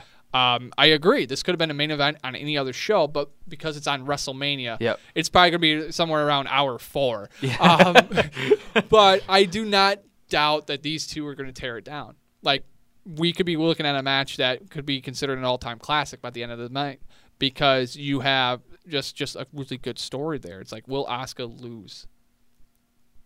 Can't can't. Yeah. What do you think? That I, I don't know. I uh, personally I don't think so. And the reason is because you've done this investment for as long as you have, and you've you've even weaved it into the Mixed Match challenge. You know, her and Miz had a really good run there. There was a fun pairing. Um, and the fact that she actually got to work with Charlotte Flair a little bit in that as well. You know, it, it's gonna be one of those things where I don't think Charlotte gets hurt by losing, but Asuka has a world to lose if she Yeah, loses. I agree. I absolutely agree. And they've been doing a lot of uh, Carmella teasing. And uh, I know we just talked about it, but keep your eye on Carmella cashing in on the Raw Women's Championship. I think there is a possibility of that. I know it that we just talked about. It's time for Nia Jax to get the title and to move on. But at the same time, if we're talking about flip flopping women, you get Asuka on SmackDown, you move a SmackDown lady over to Raw the the stars have kind of aligned for that too because Carmella has been teasing and cashing in that briefcase the past couple of Smackdowns now. It has everybody thinking she's going to cash in on WrestleMania. Maybe she goes over to Raw and uh, kind of evens out that trade a little bit. Uh, next matchup on the CBS Sports card: Daniel Bryan and Shane McMahon taking on Kevin Owens and Sami Zayn. You know, Nick. You know, we haven't actually done an episode of Grapple Talk Oh, since yeah. basically Daniel Bryan was was cleared. That's right, we haven't. Um. So thoughts and opinions on that. So I, it's great. I mean, it, Mm-hmm. it's it's it's awesome. Um, y- what kind of stinks is that you know he's gone through all this stuff. He's done all these procedures. I know that he had some rehabilitation stuff going on with his brain, um, but it's been three years, and part of you kind of looks at it and you go, you're you're really happy for the guy, but then you also get kind of sad because you're like, dude, this guy just missed three years of prime of his prime, Yeah. right? Uh, which is kind of disappointing. Um, I know a lot of people are kind of looking at this and saying, you know, all these dream matches he could do, but I've heard some guys mention this, and I think it's a it's a it's a very solid point. I feel like every day, even though we know he's cleared, I feel like every Daniel Bryan match we watch, if he's ever seemingly stiffed in the head, we're gonna be like, oh shit, oh man, oh shit, what Yeah. you know, what's gonna is something gonna come out tomorrow where he's done wrestling? Like what's what's going on? You know, I think we're always gonna Yeah. have that in the back of our minds. Do I think that he's gonna be coming back full time? I hope he doesn't. Um, I think I think he has become that special attraction now, where he doesn't need to wrestle every Raw, every SmackDown. Is that going to appease him? I don't know because I know that he wants to wrestle as much as possible. But now he'll have an opportunity where he can build up to being the main event, like the guy that can that can draw dollars and ticket sales and things like that for pay per views year round. Um, I, I am I'm pretty pumped. I'm, I'm really excited to see where they go with this. I think over this time as as GM, I mean, he was so hot WrestleMania 30, but I think he has really come into his own as just playing not a character on TV anymore, but just he he is Being Dan- comfortable with himself. He's Daniel TV. Bryan. Yeah. He's Bryan Danielson, right? Um, so I think sky's the limit for what they want to do with him after the fact. Is he going to be a regular competitor? Is he going to be trying to win championships? I don't know, but I'd be lying if I told you I wasn't hella excited for the opportunity to maybe see Daniel Bryan and, and AJ Styles, or Daniel Bryan and Sami Zayn in the singles, or Daniel Bryan and Kevin Owens in the singles. Like I'm really pumped to see that kind of stuff, and uh, it'll be interesting to see how this match goes here uh, on Sunday in, in the tag team format. Uh, definitely. So this story's been brewing for a while between like Owens and Shane. And then you got Sami Zayn in it. Sooner or later, Bryan was going to get involved with it. He's kind of on the fence whether or not, you know, like Owens and Zayn and stuff like that. They did some really good character work too when Zayn and Owens actually jumped Daniel Bryan. Yeah. That was tremendous That was character good. work. Um, this one, you know, I, I knew we were going to get the Shane McMahon match at Mania. And last year we are like, oh, him and Styles, ah. But they end up having one of the better matches Yeah. on the whole card. Um, I think this time you're going to have a really kind of fun tag match. This is going to be one of those ones where the stipulation, of course, is if Owens and Zayn right. lose, they're done on SmackDown. You know, you could almost make them jump over to Raw at that point in time, or you can have them win. It's one of those two things. So that's what we're gonna have there. It's like whether or not they're gonna jump to Raw the following night. They can jump Roman Reigns. They can do whatever the fuck they want to do. You know, who gives a shit? Or they can actually win and kind of still make hell like you know life a living hell. I, I mean, it makes sense. Yeah. You know, they get the W. You have Vince come in or whoever and say, you know what, Shane, Daniel, you guys wrestled at WrestleMania. You're supposed to be gen. What are you doing? Yeah. You know. Um, I Set mean, you say the same GM thing about Triple H and Steph, but I mean, this is we're talking about WWE here, so they always push it out of their ass. Yeah, yeah, yeah. But I mean, it would make sense, right? You kind of kill the hype train a little bit with Daniel Bryan, and who knows? You could always do something, and it wouldn't make a lot of sense. But WWE seems to not really have that kind of, you know, whatever whatever happened six months ago didn't actually happen. We just kind of forget about it. You know, uh, Shane McMahon trying to literally kill Kevin Owens off of Hell in a Cell. Yep. I mean, you don't know. Maybe we get Shane McMahon turning on Daniel Bryan here. You know, maybe we get and people have been saying it, Daniel Bryan turning on Shane. Maybe you get something like that to cause Owens and Zayn to win because it wasn't too long ago that they were on Raw. So for them to jump right back to Raw doesn't make a ton of sense to me, especially with the shakeup already happening and with some rumors of some other top guys coming Yeah. over. I think it makes more sense to keep those two on SmackDown where they have not more creative freedom, but they're able to really just kind of exemplify that best friends, really cool like indie like side angle thing. Um, but yeah, I think actually you make a pretty solid point. I think it'd be it's it's it's pretty easy to make a case that if um, they they lose, they just go to Raw, and maybe that's and it makes sense for Daniel Bryan to get the W on his way back. Um, but but I, I think I like the idea of of fans being a little upset at something tonight because. Yeah. As far as we've been doing predictions, I'm not sure if there's a single thing yet that we've said that's like, oh, that sucks. Yeah, so Definitely, something definitely. bad happening would maybe make some sense at some yeah, point. yeah. Although Because you got you got to give you got to give the heels their their wins at some point in time. You got to do that. Although with Shane McMahon too, I mean he hasn't he hasn't won a match yet since he came back. I Here mean he's, he's like money. 0-3, so Yeah, maybe like maybe he deserves a win. I don't know. All right. Well, speaking about GM and uh, you know tag team matches, we got Ronda Rousey and Kurt Angle taking on Stephanie McMahon and Triple H. What the hell's up with this kind of stuff, man? Uh, I don't It feels know. like for the past couple of shows, they do like this same weird thing where they always kinda, like, like, mirror the yeah, stories. isn't Yeah. that weird? Like for a while there, Raw and SmackDown were both doing the triple threats for the the mid card belts, and then uh, now you have the the GMs and the commissioners or whatever, yeah. and they're taking on like quote unquote celebrity in Daniel Bryan and Ronda Rousey. Like it's just weird. Yeah, it's, it's weird how they always end up doing that stuff. Like Yeah. last year they had you know Randy Orton against Bray Wyatt, which was like these they were like the they were family members, and now they're hating each other's guts. And then you had Kevin Owens and Jericho, they were best friends, and now they hate each other's guts. You know, I always think that's weird. I'm really actually pumped for this though. I'm really excited to see what we get from Ronda Rousey. Yeah, I she's been very polarizing to say the least since making the jump here to the WWE. Um, kudos for WWE though to get a box office draw like Ronda Rousey. Um, I know there's a lot of fans who are like, eh, you know, like making fun of her for for her selling. For fuck's sakes, they're making fun of her for her selling. Yeah. She goes through a table and she's like, eh, you know, like you're making fun of her for her fucking selling, or you're making fun of her for like making light of it that she might not be the most natural on the mic. It's like, dude, you guys were sucking her fucking dick in the UFC. Yeah. So the second she jumps over, you're gonna find every hole in her game. Go for it. Yep. Um, but get used to it though, because Ronda Rousey is going to be a main event player in WWE for the next like three to four years. Uh, she is. We talked about this, but she is going to be probably the the the reason as to why WWE women have the opportunity to be in the spotlight in what Yeah. has been a male dominant sport, right? yeah, basically. So uh, I'm re- I'm really excited for this. Uh, we've seen all these videos. I'm I'm really excited to see her, and, and that's what's going to be different too. I think a lot of people need to to temper their expectations because she's not going to go in there and chain wrestle with Steph No. and do all this uh, you know fucking cool stuff. I mean, Steph isn't at this point. She's not a wrestler. no, Um, she's a so- mother of two.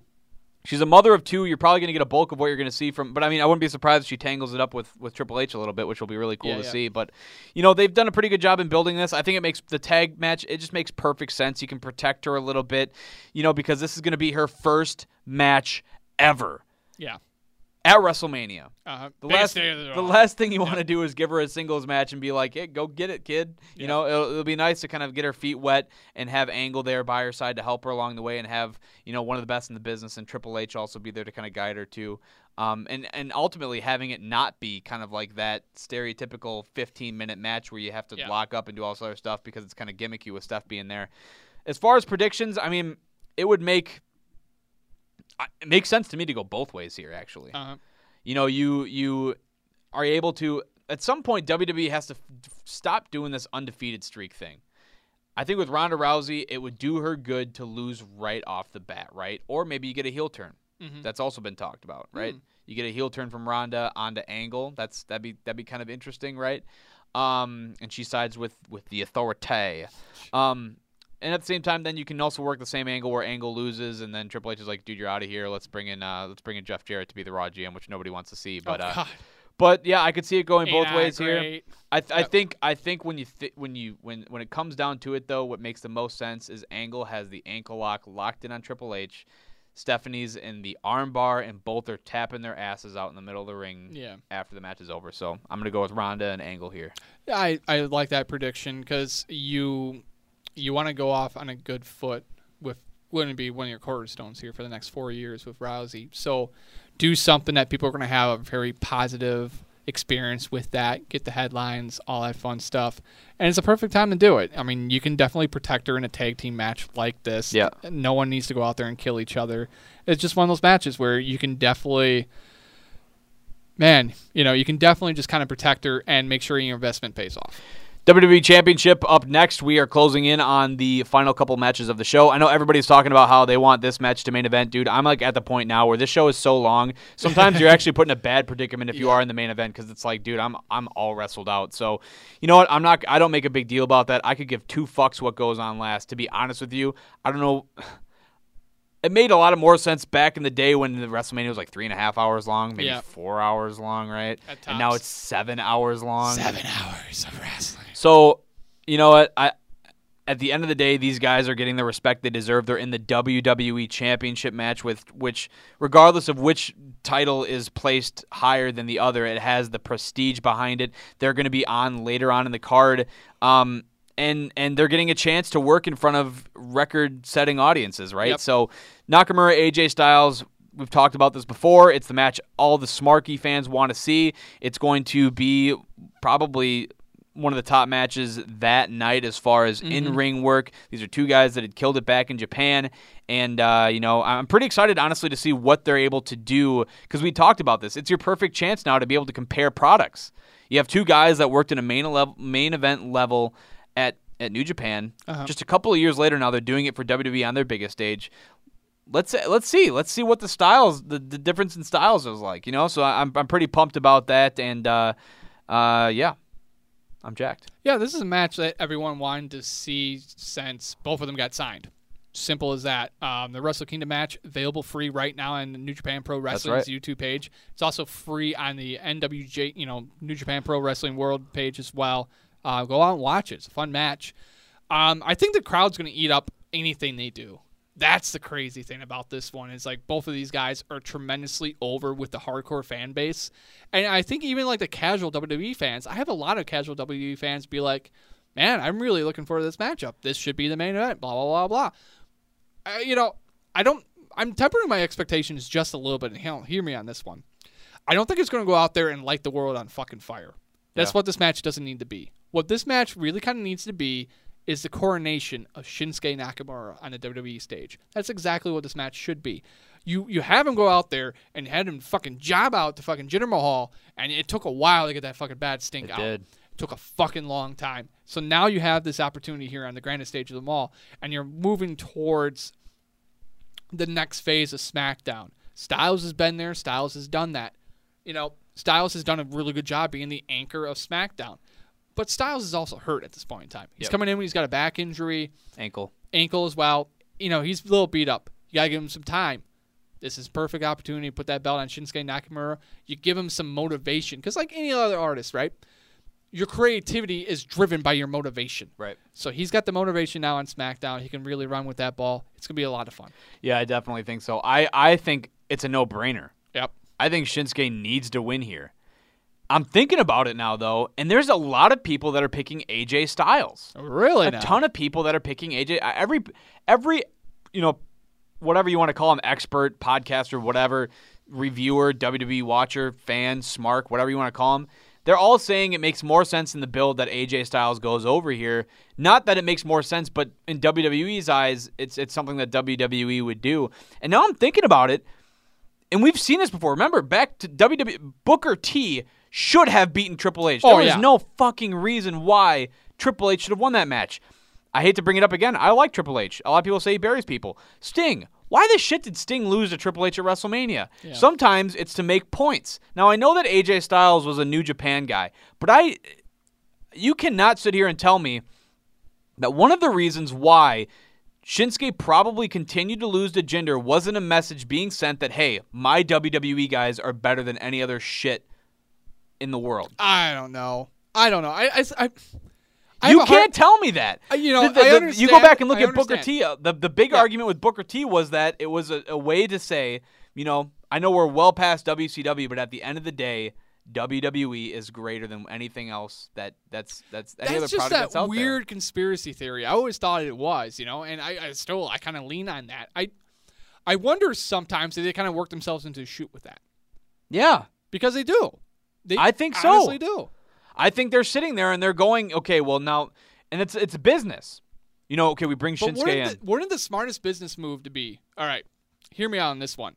They're both New Japan guys, but if New Japan's actually making a fucking run for your territory, don't you put your belt on the biggest star to come out of New Japan?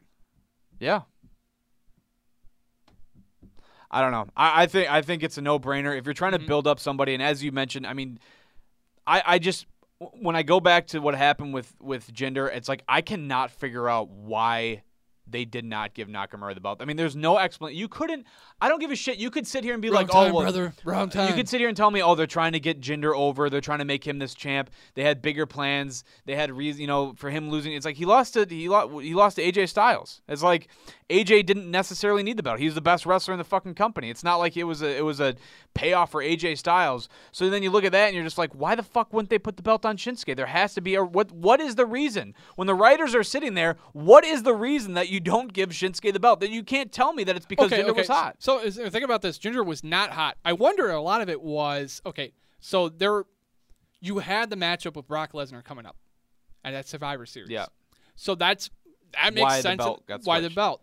So were you going to burn Brock Lesnar versus Shinsuke Nakamura there? Well, we don't know if we're getting Brock Lesnar after Mania. I think we will. Well, you think they will? Well, and here's okay. Now, now, now, I will make the argument against myself here. Yeah, Part of it too. We saw this a couple of years ago, right, with Bayley. Yep. How do you build Bayley into being the character that she was in NXT? You had the perfect opportunity leading up to WrestleMania to give her the championship. What did they do though?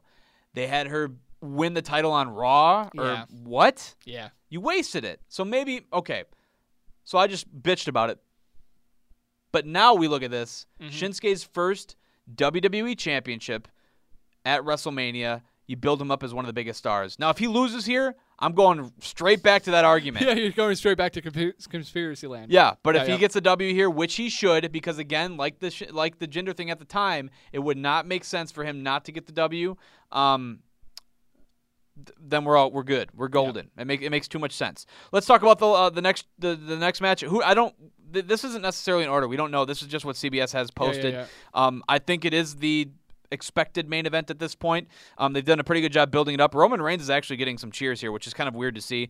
Brock Lesnar, the Universal Champion, defending his belt after a year-long reign against Roman Reigns. Part two. This is Roman Reigns' like eighth coronation at WrestleMania. is it going to work this time, Jesse? You know, it should have worked at 31. but they fucked it up by having Seth Rollins get involved. Sure. I've been saying that since day one. That's just how it is. I don't think anyone's going to get involved in this one. You have no money in the banks. You have none of that shit. Um, if you go back and watch that 31 matchup, one of the most physical WWE. Championship matches you, you can find anywhere. And it really stood out that year because the the work rate was there, the physicality was there, the brutality was there. We got the birth of it's Suplex City, bitch. Yep. You know, you got all that stuff, and now you're finally going to have these two guys again, one on one in a singles match, and this has been building for over two years now, three years now. Yep. This is going to be a, one of those. It's going to be a fucking car wreck of a matchup, and I would not be surprised if by the end of it, you're like, holy shit, that was a lot of fucking fun. And it doesn't matter who wins this matchup. More than likely, it's going to be Roman Reigns just because it's going to be fucking Roman Reigns. Yep. They've been planning for this moment for a long time. For them not to go with Roman Reigns here, just to go against the grain, I think would be a wrong business move. I do. Th- I, I, I think so too. I think. I think going against the grain would be a terrible decision there. I think this is Roman Reigns' chance. I, I, I honestly, and this is kind of similar to what we just talked about with Jinder, but I feel like when we got to 31, Roman Reigns, it just he didn't feel ready. Right. Which is weird because, like, okay, so Everybody said that he was the guy in the Shield. Yeah, so, I so know. yeah, it said it was the guy in the Shield, but he wasn't ready after the Shield breakup because there was holes in his game because he had to stick a mic in front of him and he had to carry those 15 minute monologues. Which, for fuck's sakes, your company champion shouldn't have to do that. Yeah. Right. that's just they shouldn't have to do that. Only a certain special type of talent should be able to do that. Um, but you look at him but now. but you put him in, in the the road leading up to that WrestleMania. He had that great matchup with Daniel Bryan, probably one of the last really great Daniel Bryan matchups. And if you were looking at a point where this guy could be a main eventer, that should have been your hint right there. Was this guy could be your main eventer? Right. now, now you're really fucking three years later, and it feels like He's still not there though. he's still not there. And a lot of that, I, is because you didn't give him that signature win. Because Right. every opportunity he's had for the championship since then, besides uh, you know beating like Triple H or stuff like that, but against Brock Lesnar, it has always been triple threat rules or fatal four ways or something like that. And he's been pigeonholed as that guy who takes L's then in those matchups, which fucking kind of sucks. I'm not defending Roman Reigns here. I'm defend. I'm, I'm actually trashing the way they booked him for the last It was years. not good. Yeah. I. I It's I not agree. good at all. But at this point in time, the writing is on the wall. If they don't go with him, I I perceive that to be a bad business decision. Yeah, it would be an awful business decision. I and what I'm trying to say is that you know the big perception was mm-hmm. in 30 that he just wasn't ready, but it's hard to argue that he is not ready to lead a brand right now. Yeah. This dude goes out there. He constantly has the best matches night in and night out for for Raw. He can do those 15 minute monologues now. You know, Yep. you can say what you want about him on the mic. He's he's he's a good promo guy now. Yeah. Um, and you know the kids love him, and even if you want to sit there and talk about the John Cena, the five moves of doom, uh, for Roman Reigns, I mean they are they are they are moves that are very recognizable. A lot of people like the drive by, the Superman punch, the spear. I mean these things these are moves that people are like, oh shit. And if you're gonna give him shit for having five moves of doom, fucking Okada's got five moves of doom. Okada has five Yeah. moves of doom. He hits 16 rainmakers. He hits 45 drop kicks every single match. I mean, Kenny Omega hits 30 V V-triggers. I did the Yeah. same thing. I tried. I tried arguing with somebody on a subreddit once, and they were like, "Oh, it's different, man, because you know there's less there's less New Japan shows." And I was like, "Well, I still just saw 40 V triggers in one match, yeah. so you tell me what's right and what's wrong." But um, but I th- this is this is I think this is finally going to be the chance where he can he can get the belt and um, we can see what he can do with it. Because a- even after he beat Triple H for the belt, I mean, he got injured, or that was there was I I don't remember what happened. Maybe it was a steroid thing, whatever, the wellness policy. I can't remember, but he basically it was just very a very short lived title run. This will be the chance for them to move forward with Roman Reigns, and what I think would be a phenomenal idea in doing a program with the Miz for your Yeah. championship. I, really think I so. would definitely be all on board for that one because that would be a really good one. Now with this, Jesse, Uh-huh. I'm going to predict the ending of WrestleMania. Okay, right. here's what I think is going to happen. I think that regardless of how much they love Roman Reigns and how much they think he has an opportunity to finally get over with the fans, I think they're still nervous about that. Yep. So what I think the plan is, we've been hearing about John Cena and Undertaker, John Cena and Undertaker. Mm-hmm. It doesn't make sense to me that we're going to see an impromptu matchup between these guys at WrestleMania on Sunday. What makes sense to me is that we're going to get one year of build and get John Cena and Undertaker headlining WrestleMania 35 as Undertaker's final goodbye, his last match. How are you going to set that up? Well, Roman Reigns beat Undertaker last year. Yep. I think what we get is Roman Reigns gets the W, holds his belt up high, and I think we get an Undertaker appearance right then and there, beats on Roman Reigns, and lays down the gauntlet for Cena at WrestleMania 35. You know, It'd be an impactful way to end the night. Wouldn't it be? You get you get right, people. all right, okay, I, right, I- right, you're smiling right, over there. right, You don't know if right, you like I, it or I can si- I can si- kind of see it in my head. But you, you get all the, I mean, you get people booing, cheering, whatever. But imagine that place erupting. Undertaker comes out. Regar- if Dead Man, American Badass, whatever it is, he comes out, lays down Roman Reigns, and then we get the build for a year. Because I haven't been, you know, you, typically when you're going up to Mania, you hear all these stories about Taker working out and getting in shape. I haven't heard any of that shit. Oh, there's been a few. There's been a few. But you give him a year, right? He's even when he's been doing that the past couple years, it's like this dude is just he's beaten and broken down. You give him a full year to prep to to build actually up two this full match. years two now. full years. But I mean, if you if you think about it from this to the next, it's like this is real, dude. You got 360 Mm-hmm. 365 days to build this up and make it the biggest end of a career that we've ever seen with Cena and Undertaker. I think that makes sense, right? And again, uh, we talked about it. This is one of the most stacked WrestleManias of all time. I don't Yeah. think Cena and Taker needs to be there. And I don't. I, I think it's a throwaway if you have Taker come out and be like, you know what, Cena, you talking shit about me? come on out, dude. Yeah. Like it doesn't make. What you can true. do though is if you do bring him back as the American Badass, for example, you get a, a year buildup. Mm-hmm. Now you allow an opportunity where you can tell a story. He can explain what happened after the Roman Reigns match. He can come back at Cena because Cena has been burying the fuck out of him on the mic Yeah. the past couple of weeks. Burying him alive. He's been burying him alive. Yeah. So now you have an opportunity where for a full year you can build this up. Regardless of what you say about it, I know that Cena and Rock weren't going head to head from fucking April to, to March, whatever, when they wrestled. But it felt like a year build. It was like, oh shit, dude, we've been expecting this for a year. It's finally here. And Yep. it honestly, it it wasn't the greatest match, but it was still like, dude, we're watching Cena and Rock right now. Like, holy shit, we've been knowing this is gonna happen. It's been booked already. So that's what I think is going to happen. I, I don't think, and maybe that's not how it gets set up, but mm-hmm. I, I don't I don't think we're going to see Cena and Undertaker on Sunday. I think we're going to get the announcement for that match at WrestleMania 35. Hey, see, I like that idea. Like, I really do. It's a lot better than like the, th- idea that's been thrown out, where Cena comes out, talks his trash, and all of a sudden Kid Rock starts playing American Badass, and here comes Taker on his fucking bicycle and shit like that. Like that would be a lot of fun, especially if they kept it like a really kind of fun, brawly type of match like that. Um, I mean, I'd be jacked to see it. I yeah, mean, yeah, same here. I like that. Um, you know, WrestleMania 17 match between Triple H and Undertaker. Yeah. they just go all over the Yeah, they place. went all over the place. That'd be awesome. Um, so so okay, I can kind of picture this Roman Reigns Undertaker scenario with you. So Roman Reigns is doing his celebration bullshit, blah blah blah. Cameras on him. Maybe you cut to black. Yep. Maybe just all the lights go out, and then you have the pile of Undertaker's clothes. Oh, All right. I'm getting goosebumps. All right, so and then the Roman Reigns is like, "What the fuck?" And maybe you have like gong, and then he disappear, and you're like, "What the fuck?" And then gong again. Here's the Undertaker right behind him. Yep. fucking like does the eye gimmick, fucking choke slam, blah blah blah. But but to throw it on, but you're doing it there against Roman Reigns and his coronation thing to set up a fucking match against Cena. So you're ruining Roman Reigns. so that might be the one of the, the cases there that they would not do that. But we've seen it for a number of times, right? Roman Reigns wins the Royal Rumble, send the Rock out. Roman Reigns wins the Elimination Chamber, have Braun Strowman beat his ass. Yeah. it's like it's just it's something WWE does because I think They Vince, I think they're nervous that he's not going to get that he's not going to end the night how they want it to be ended. They want they want Roman Reigns to go, yeah. Everybody's like, yes, yes, yes. But they're yes. not going to go yes, yes, yes, yes. If sometimes the good guy doesn't always win. Yep. And sometimes the guy you perceive to be the good guy is technically the bad guy. Yep. Let the fans dictate your fucking product a little bit when it comes to your top dog. Right. If you want Roman Reigns to be your top dog, he doesn't have to do it as a babyface. Yep. You know?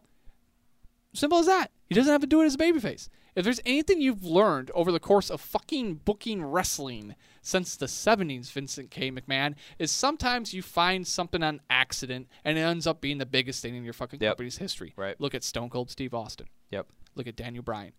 What you stumbled on here by accident is Roman Reigns being the top fucking heel. You really Go did. with it Yeah. go with it. And it's not because the fans are rebelling against your product. It has nothing to do with that. Fans, t- their choice in wrestlers changes. Yeah. So they're going to choose who they hate and who they love. That's just the way it goes. Go with it. The thing with Roman Reigns is that Mm-hmm. i- i- honestly, this is a time where you know we talk about this all the time. There's not a there's there's a not there's no longer a fine line between a heel and a babyface, but we're also on a time right now where really good heels are hard to come by. Oh, yeah. I mean you got Miz, Owens and Zayn have been doing a pretty decent job. Roman Reigns just has the the the the perfect skill set to be your top heel to take on any babyface that comes at him, and uh, it's something they just never they couldn't. I don't know for whatever reason, um, they just couldn't buy into it because to me a top heel is just as important as a top baby, but. Obviously, that's not uh, that's not how uh, Vince feel, uh, must view it. Uh, last but not least, before we take our last break and then we close things up, Jesse, we didn't talk about this. Elias Samson will have a musical segment. I want your prediction for which WWE former or current superstar crashes the party. Got to be The Rock. Think so? Hey, why not? Have a rock concert with Elias. I got. I'm thinking Jericho, man. Jericho? I'm thinking Jericho. They had an altercation at at uh, Raw 25 or whatever. Yeah. And uh, Jericho's a singer, man. I think that would make sense. I think it'd be hilarious. Um, I don't know if that's going to happen. I, a lot of people have been saying Rock, maybe Stone Cold too. Stone Cold's going to be in New Orleans, so um, that's uh, that's also something that uh, people are wondering about. What's going to happen? Yeah, whatever happens. It, uh, hopefully it's not Flo Rida. Oh my God, can you imagine? Yeah. What are, what's a Flo Rida song again? I don't know. I honestly can't think of anything on top of my head. Yeah. I can't think of anything. Uh, neither can I. Well, Kid Rock will be there. Yeah. I'm pumped, man. It's Going gonna be fun. fucking Hall of Fame. Holy shit. It's going to be a fun time, man. I'm super excited about it, and I'm excited to watch all this wrestling this weekend. I took off work on Monday. I'm pumped, even though I have Mm-hmm. a jam-packed schedule. I'm kind of actually freaking out about it. But any, but regardless, it's going to be a fun WrestleMania weekend, dude. Yeah, it definitely is. I'm looking forward to it. I'm looking forward to sitting on my couch for nine And hours. some pizza. and pizza. Oh, you need cheese pizza? I do. No pepperoni pizza. No pepperoni pizza. Oh my God, it's real. Yeah, yeah. To uh, to quote uh, the lady friend's littlest one, "Do you eat pizza with pepperoni on it?" Well, every once in a while, right? You know. He's like, "No, pepperoni's yuck, yuck." What? Yeah. Dude, I love me some pepperoni. I Yeah, sometimes too, when we make homemade pizza, we buy the pepperoni, and I'll just eat it out of the package. Oh, I believe that. Yeah. It's good. Good stuff. All right, let's take uh, one last break. We'll wrap things up when we come back. This is Grapple Talk. Hey everybody, this is RGG from the Regular Guy Gaming Podcast on the Grapple Talk Network. I think it's safe to say if you like wrestling, you also like games. So join me and my co-host Ragbag as we talk about old games, new games, games we love, games we hate, special guests, interviews, and of course, Ragbag's love for Luigi Mansion. That is all on Regular Guy Gaming. Check us out. Well, that does it for Grapple Talk. Uh, this is the post-show edition. Uh, this is Grapple Talk Talk, Yeah. Talking about grapple talk. talking about Grapple Talk. and uh, yeah, man, we've already been. I mean, it's been like what one and a half, maybe two hours. So Yeah, this has been one of our longest episodes in a while, and a lot of it's because you know we're catching up, and we're also talking about NXT Takeover and WrestleMania. And WrestleMania is just a long show, and there's a lot to preview coming into this one. Um, it's always interesting going into like WrestleMania season, Nick. Uh, you see wrestling fans come out all over the woodworks, giving out their opinions, sharing matches, talking about it on the social medias, and sometimes you just kind of run into them in random places. Yeah, yeah, definitely. I ran into one over at work. I don't know if you were setting me up for that, uh, but uh, ran into one at work. It was really cool. We talked about New Japan Pro Wrestling, and uh, it- it's almost like you're like, oh, dude, like I just found somebody that I want to be friends with now because we we enjoy the same thing. Um, but it's a really exciting time too because it's an opportunity be, to look ahead at what to expect from wrestling in the future, right? Because this is usually a time where WWE in particular will kind of um, you know, kind of shuffle the deck a little bit and say, all right, well, let's let's start planning out the next year because obviously the ultimate goal is to always have your blowoffs at WrestleMania. So, um, really exciting stuff and really exciting to see where they go with everything. And honestly, it's just a fun time to be a wrestling fan. We say this every time we get to Mania. Like, is Taker going to wrestle or not? I'm, I'm, super pumped about that. I'm super excited to hopefully see this dude come out to the stage in New Orleans. Like, I'm super excited to see what Roman Reigns and Brock Lesnar have planned. I'm excited to see Mustafa Ali and Cedric Alexander in the pre-show. Like, I'm just excited for all of these things because it's fucking WrestleMania, dude. Like, I'm jacked about it. And, uh, and yeah, I, I I have a lot of things going on at work right now. We're like in the thick of things as far as wedding planning. Um, we're still kind of looking at buying a home, and uh, you know, for I'm just I'm for for once in a long time, I'm actually looking forward to wrestling. You know what I mean? So uh, super Yeah. pumped. It's gonna be a fun time. Um, if you want to join us in the festivities, always add us on the Twitters. We're yeah. at the Grapple Talk. You can always follow us on the Facebooks as well. Um, I wouldn't doubt. I don't know. I don't know if like one of us would be live tweeting or not. You know, usually we kind of stay away from that. I know last year we ended up joining the uh, the Wisconsin wrestling fans thing. Oh, yeah, We just had a lot of fun with that. But um, Maybe we'll- maybe we'll do on the Facebook page. We'll do a live stream. We'll just put a we'll put one of our phones up, and it can just be our reactions to WrestleMania. uh, you know what it's gonna be for like you know it'll get to like hour three and we're all sleeping. I remember last year. That's kind of like at one point I was like getting kind of sleepy. I was like, I'm getting kind of tired right here. Like I don't, I don't know. I'm Yeah, just a it, wa- little- it was a it was a long, long WrestleMania last year as well. But I don't know, Nick. It was good getting back in the studio. You know, we hopefully let's not go like three weeks now. Yeah, I mean there should Yeah. be quite a bit to talk about next week. I'm sure we'll be back in the saddle. I don't. We we'd been doing Monday mornings for a while, and it's just not very conducive, especially to, to wrestling in general, but to really this week because.